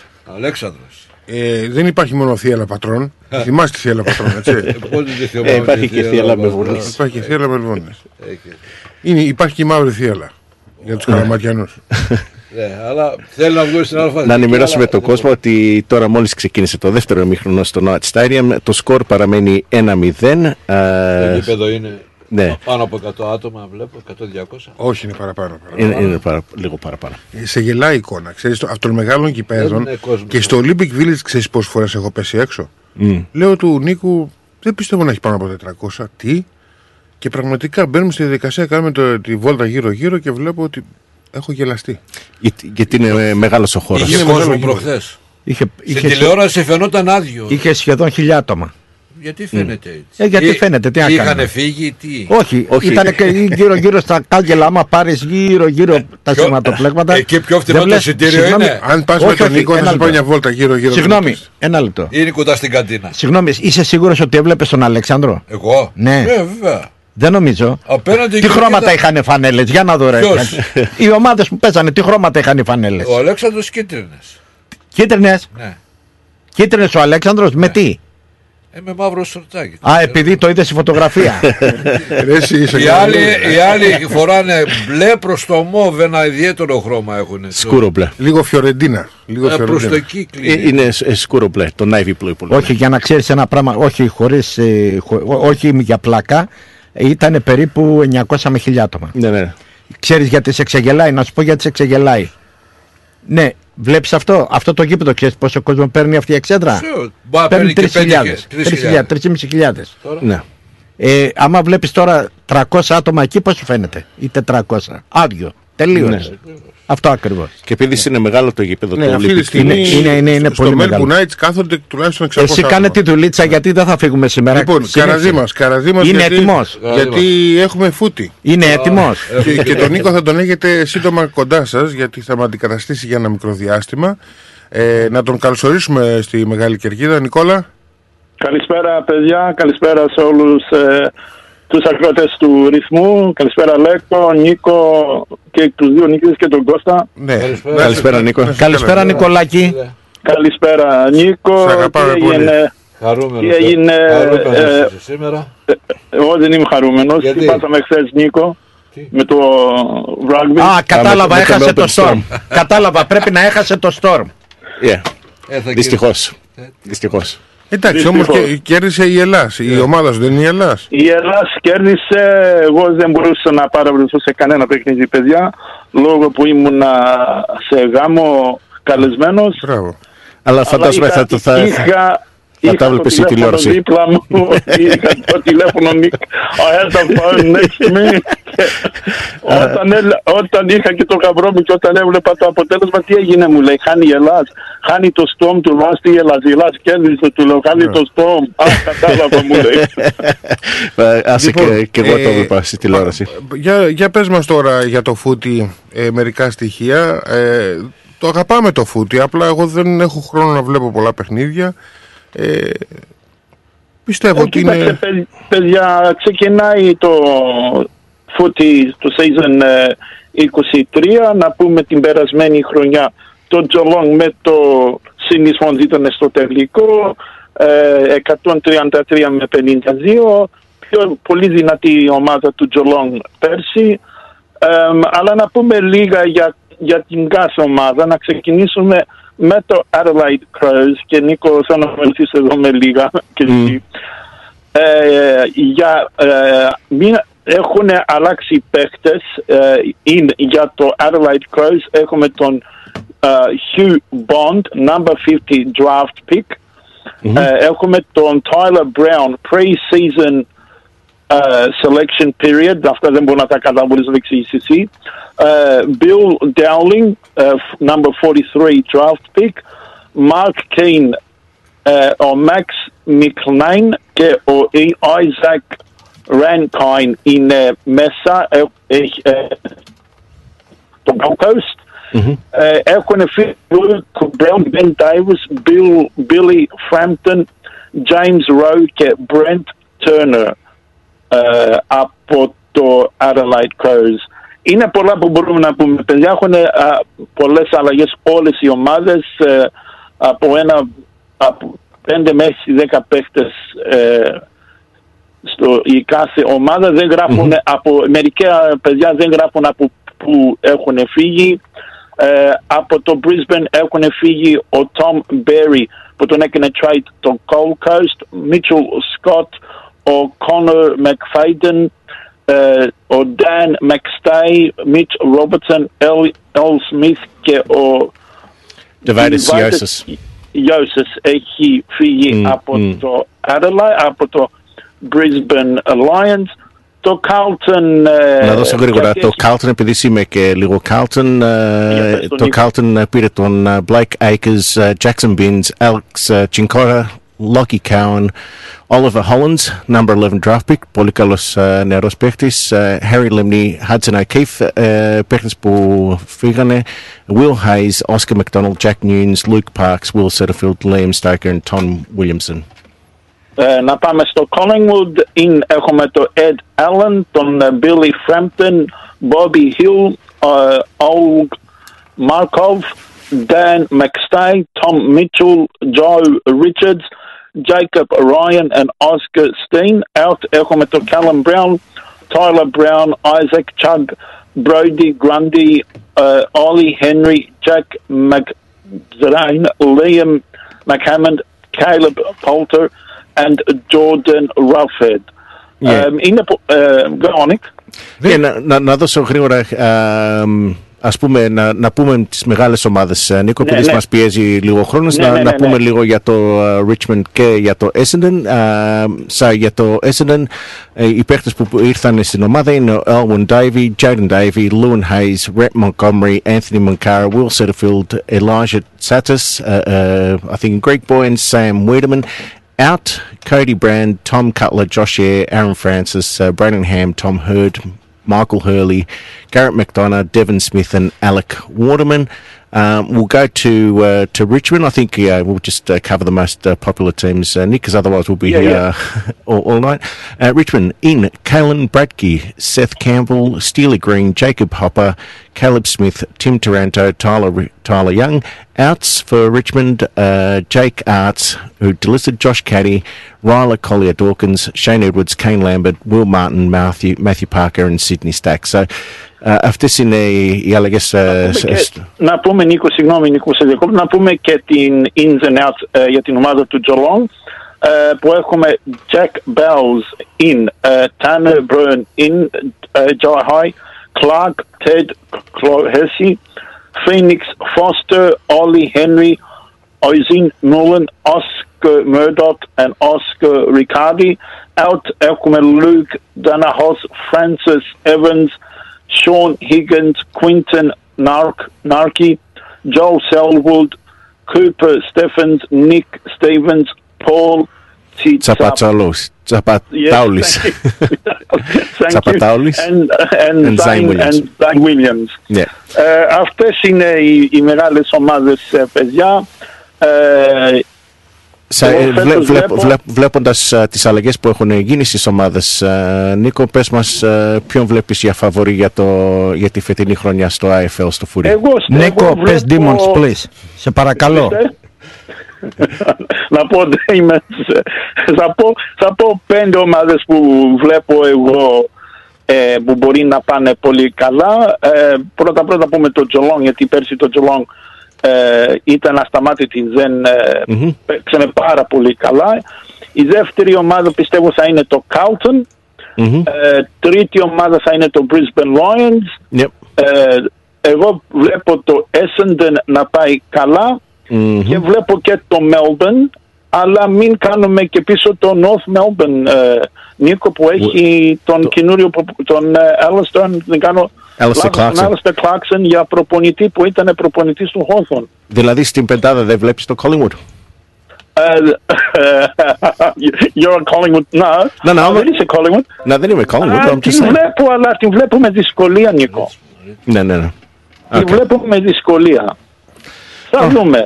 Αλλά να πάμε στην, ε, Πρώτη αγωνιστική. στην πρώτη αγωνιστική που ξεκινάει αυτή την εβδομάδα, την Πέμπτη, 7 και, σαρ- 7 και 20 από το SAJ. Έχουμε Richmond Carlton. Παρασκευή βράδυ στο MCJ 7 και 40 Geelong Collingwood. Ε, την, το Σάββατο 18 Μάρτη 1 και 45 από το Marvel Stadium North Melbourne West Coast Eagles 7 5 Port Adelaide Brisbane Lions 7 και 25 από το MCG Melbourne Western Bulldogs εμ, Gold Coast Suns Sydney Swans 8 η ώρα και την Κυριακή έχουμε Jol- ε, JWS Giants 1 και 10 με Adelaide Crows Hawthorn Essendon στο MCJ 3 και 20 και κλείνει η αυλαία με το, ο πρώτος γύρος ε, με το, Mau- στο Marvel Stadium 4 και 40 ανάμεσα το St. Kilda και το Fremantle. Δηλαδή η πρώτη αγωνιστική με τρία derby, Richmond Carlton, Geelong Collingwood και Hawthorn Essendon. Τρία μεγάλα derby στη πρώτη Τρία μεγάλα αγωνιστική. παιχνίδια. ε, στη Τρία πρώτη, αγω- μεγάλα πρώτη αγωνιστική. παιχνίδια. Πρώτη Ε, αγωνιστική. για, όλους, το- του, φίλου- για όλους τους ε, φίλους ε, του IFL, του Φούρι, ε, αυτή είναι η πρώτη αγωνιστική, οι οποίοι ε, θέλουν μπορούν να πάνε στο γήπεδο. Ε, δεν ξέρω τι άλλο θέλεις να προσθέσεις Νίκο. Δεν θέλω να προσθέσω άλλο Νίκο και παιδιά. Η πρώτη, ε, είπαμε τα ins and outs, είπαμε ποιες ομάδες πιστεύουμε θα είναι καλύτερες. Καλή τύχη ε, και να ξεκινήσει με καλά το, το IFL και θα, σας- θα σας ενημερώνω όταν ε, χρειάζεται για να πούμε για τα παιχνίδια. Ε, εγώ να πω για την ομάδα μας στη Melbourne Storm ότι η επόμενη αγωνιστική, η τρίτη αγωνιστική παίζει στο, ε, στο Gold Coast ε, με το Gold Coast Titans ε, Σάββατο 3 η ώρα Gold Coast Titans ε, Melbourne Storm Ε, και την, ε, στη τέταρτη αγωνιστική παίζει στο Amy Park Παρασκευή βράδυ με το West Tigers. Ε, ε, Ε, μετά από εντάξει, μια περάσει. νίκη, μια, μια νίκη, μια ήττα χρειάζεται η Melbourne Storm. Άλλη μία ήττα, άλλη μία νίκη. Α. Ε, ε, ε, ε, εδώ, εγώ από νομίζω εδώ θα και πάει, πέρα. από εδώ και πέρα θα μόλις γίνει γιατί έχει πά- πάρα πολλούς τραυματισμούς η ομάδα του Melbourne Storm μόλις επιστρέψουν ε, αυ- οι, αυτοί οι παίχτες νομίζω Πότε ο θα προπονητής- επιστρέψουν περίπου; Ε, λένε σε, σε δύο-τρεις εβδομάδες Α, το ίδιο και ο Αλέξανδρος. Σε τρει-τέσσερι περίπου, περίπου ναι, ναι, ναι, ναι. Και, Ε, εγώ θέλω Νίκ και εγώ θέλω να γυρίσω Πάπενχάουζεν. yes, yes. Ε, μακάρι ε, θα αργήσει ο Pappenhausen να, να, να γυρίσει Αλλά δεν μη στενοχωριέσαι. Από εδώ και πέρα θα έχουμε νίκες, όχι ήττες. That's right. Και Παρασκευή βράδυ το Round 4 θα, μας, θα βρεθούμε εκεί να πάμε παρέα φίλε. Έγινε. Πά, πάμε να πιούμε Έγινε. μια πυρίτσα να δούμε τη Storm. Έτσι, έτσι. Νίκος, έτσι. σε ευχαριστούμε. Θα είσαι εδώ σε δύο εβδομάδες ε, να με αναπληρώσεις ε, στο τεχνικό κομμάτι για ένα μικρό διάστημα. Ε, Ναι, ναι. Και σε ευχαριστώ για, το, για αυτό. Α, και εντάξει, εμείς θα, θα τα ξαναπούμε, οπωσδήποτε. Θα τα ξαναπούμε να πούμε ότι παιδιά στις ε, 2 Απριλίου, ε, 31 Μαρτίου με 2 Απριλίου θα έχουμε το Formula 1 εδώ στην ε, Μελβούρνη. Μάλιστα, ωραία. Και ήδη βλέπουμε τα έργα γίνονται εδώ στο Lakeside Stadium που έχουν ετοιμάσει τις κερκίδες και αρχίζουν και ετοιμάζουν την πίστα. Οπότε θα είναι ξανά μεγάλο γεγονός για την ε, Θα πόλη είναι της μεγάλο Μελβούρνης. γεγονός. Ναι. Ακριβώς. Να είστε καλά παιδιά, καλό βράδυ και εμείς θα τα πούμε την άλλη Κυριακή από κοντά. Έγινε Νικόλα μου, σε ευχαριστούμε. Έγινε. Κανύχτα παιδιά. Αυτά λοιπόν, φτάσαμε στο τέλος και τώρα εδώ Κώστα θα σε ρωτήσω με ποιο τραγούδι, ποιο τραγούδι θέλεις να παίξω έτσι για να κλείσουμε την εκπομπή. Ε, ε, ο Νίκος έχει ζητήσει, ο, ο άλλος Νίκος. Πες μου, τι, τι μουσική αγαπάς ρε παιδί μου; Βασίλης Καράς από το, από το βορρά μέχρι το νότο. Ωραία, θα το βρω. Από το βορρά Μέχρι το νότο, να μ' αγαπάς, δεν βρήκα τρόπο. Δεν γίνεται να το τραγουδήσουμε εμείς. Να πάρουμε και κανένα φράγκο. Αντί να τα πάρει ο Κάρας. Το δρόμο Έλα, που το δεν βρήκα. έχει επιστροφή. Μπράβο. 27 εκατομμύρια views λέει στο YouTube. Ε, μεγάλη επιτυχία του, του Βασίλη Καρά. Όπως και η Αθήνα Σχετικά είναι του, όλα αυτά, ο- σχετικά. όπως και η Αθήνα του Αργυρού. Ναι. Έχει τώρα. πιάσει τα 27 εκατομμύρια και είναι ένα χρόνο. Ενώ του Καρά είναι περίπου 3-4 χρόνια, 5. Ναι, ναι, ναι. Να ενημερώσουμε γρήγορα τους φίλους ε, εδώ του Παγκυπρίου ότι το σκορ στο Night Stadium παραμένει ακόμα 1-0. Ε, ε, προηγείται η ομάδα της Melbourne Knights με 1-0, ο Παγκύπριος με 10 παίχτες α, από το 35.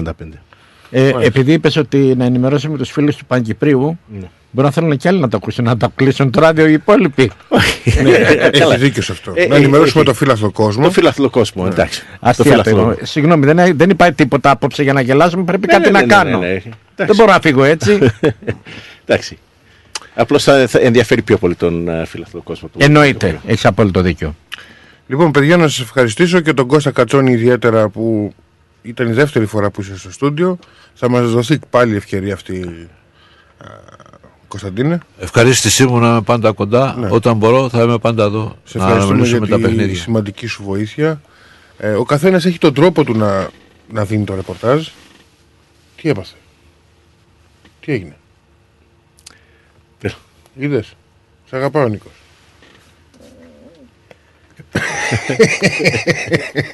Δεν μπορώ να σου περιγράψω τι γίνεται στο στούντιο αυτή τη στιγμή. Να είστε Τέλος. καλά, φίλοι μου, από το βορρά στο μέχρι το νότο, έτσι θα κλείσουμε. Ε, όπου και να μας ακούτε, Εγώ είμαι είτε εδώ, από αγόρι μου. βορρά είτε από νότο, να έχετε ένα καλό βράδυ. Κα, καλή νύχτα σε όλους, καλή εβδομάδα και τα λέμε την επόμενη Κυριακή στις 6 ώρα εδώ στη συχνότητα του ρυθμού και στην εκπομπή της Μεγάλης Κερκίδας. Να είστε Από καλά. μένα Καλή. και από τον Αλέκο και τον όλα τα παιδιά, καλή νύχτα σας. Καληνύχτα και από μένα. Σας έχω μια πολύ καλή εβδομάδα. Χαρούμενη και ευτυχισμένη. Και με υγεία πάνω απ' όλα. Να είστε καλά. Απ' το βορρά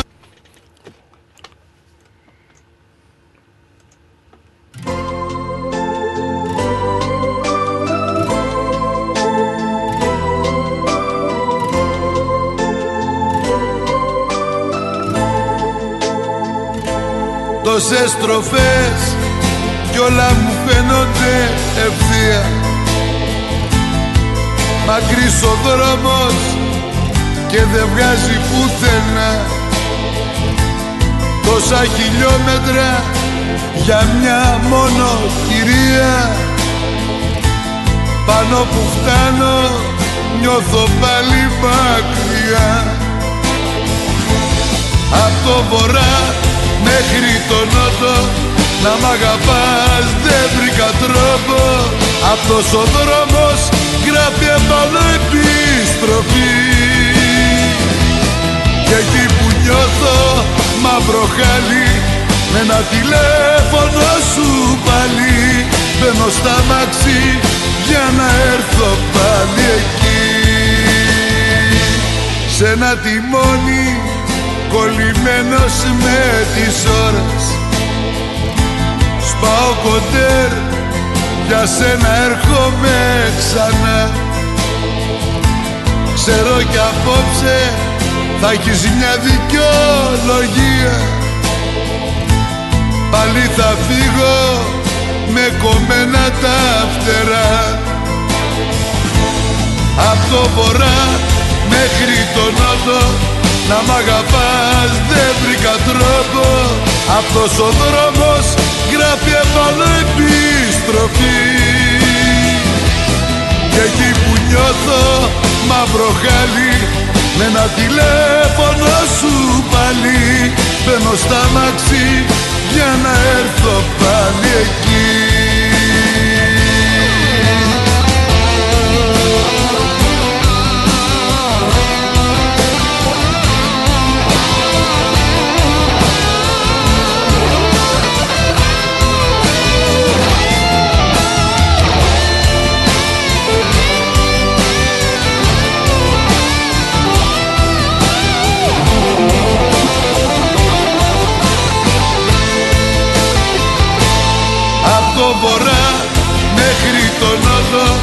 Να μ' αγαπάς δεν βρήκα τρόπο.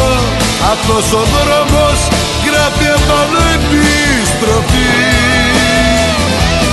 Και εκεί που νιώθω μαύρο χάλι Με ένα τηλέφωνο σου πάλι.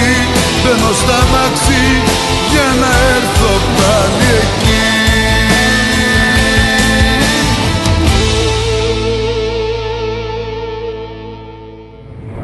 Ρυθμός Μελβούρνη. Τώρα στο website μας μπορείς να έχεις 24 ώρες, 7 μέρες εικόνα, χωρίς διακοπές. Ρυθμός TV. Δες όλα τα live shows και πολύ σύντομα περισσότερο υλικό. www.rythmos.com.au κάθετος TV. Δες το ραδιόφωνο σου. Η φροντίδα των ανθρώπων σας είναι σημαντική για εσάς. Για εμάς, η φροντίδα των ανθρώπων σας είναι προτεραιότητα. Grace of Mary and St. Andrews Aged Care.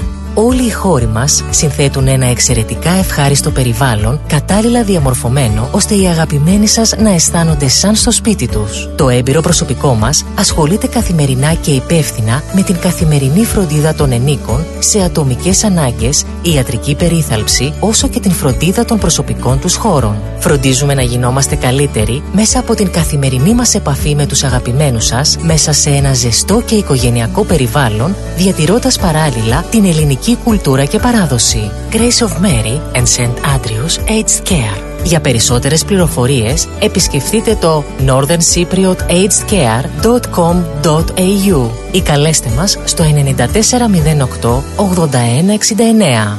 Founded by the community of Cypriots of the northern suburbs of Melbourne.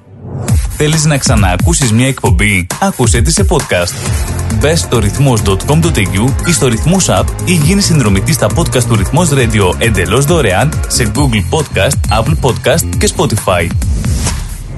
Ρυθμός Μελβούρνη. Ω, ωραίο αυτοκίνητο, ωραίο χρώμα, καλορίζικο, καλοτάξιτο. Ευχαριστώ πολύ. Cars of Melbourne. Βρήκα επιτέλους το αυτοκίνητο που έψαχνα. Και το χρώμα και η μάρκα που ήθελα. Λίγα χιλιόμετρα και επιστοποιημένο με εργοστασιακή εγγύηση. Και ο Πάνος μόλις πήρε από το Cars of Melbourne το επαγγελματικό βαν που ήθελε. Και από τιμή; Δεν θα βρεις αλλού καλύτερη. Και με δυνατότητα δανειοδότησης. Πάνω στην ώρα. Καιρός να αλλάξω αυτοκίνητο. Τι περιμένεις; Cars of Melbourne. Εκεί σίγουρα θα βρεις αυτό που ψάχνεις. Μεγάλες ευκαιρίες μεταχειρισμένων αυτοκινήτων, πάνω από 250 αυτοκίνητα από όλες τις μάρκες. Δεν μου λες, hatchback έχει; Βρε πήγαινε σου λέω, αυτοκίνητα επιβατικά επαγγελματικά, SUV, sedan, van, wagon, hatchback, four-wheel drive. Cars of Melbourne. Ο Πίτερ και ο Σπύρος Χριστόπουλος πρόθυμοι να σας εξυπηρετήσουν. 1109 Sydney Road, Coburg North. Τηλέφωνο 9354 8828 ή στο 0412 335996. carsofmelbourne.com.au Το επόμενο σου αυτοκίνητο είναι εδώ. Cars of Melbourne. Μερικές στιγμές στη ζωή μας μένουν για πάντα αποτυπωμένες. Όπως η στιγμή που βρέθηκε σε μια γραφική ταβερνούλα μπροστά σε γαλαζοπράσινα νερά, στο λιμένι, στο γήθιο. Η στιγμή που ήπιες το βραδινό σου ποτό μπροστά στην ατελείωτη παραλία της Καλαμάτας. Η στιγμή που ένιωσες δέος περπατώντας στην αρχαία Ολυμπία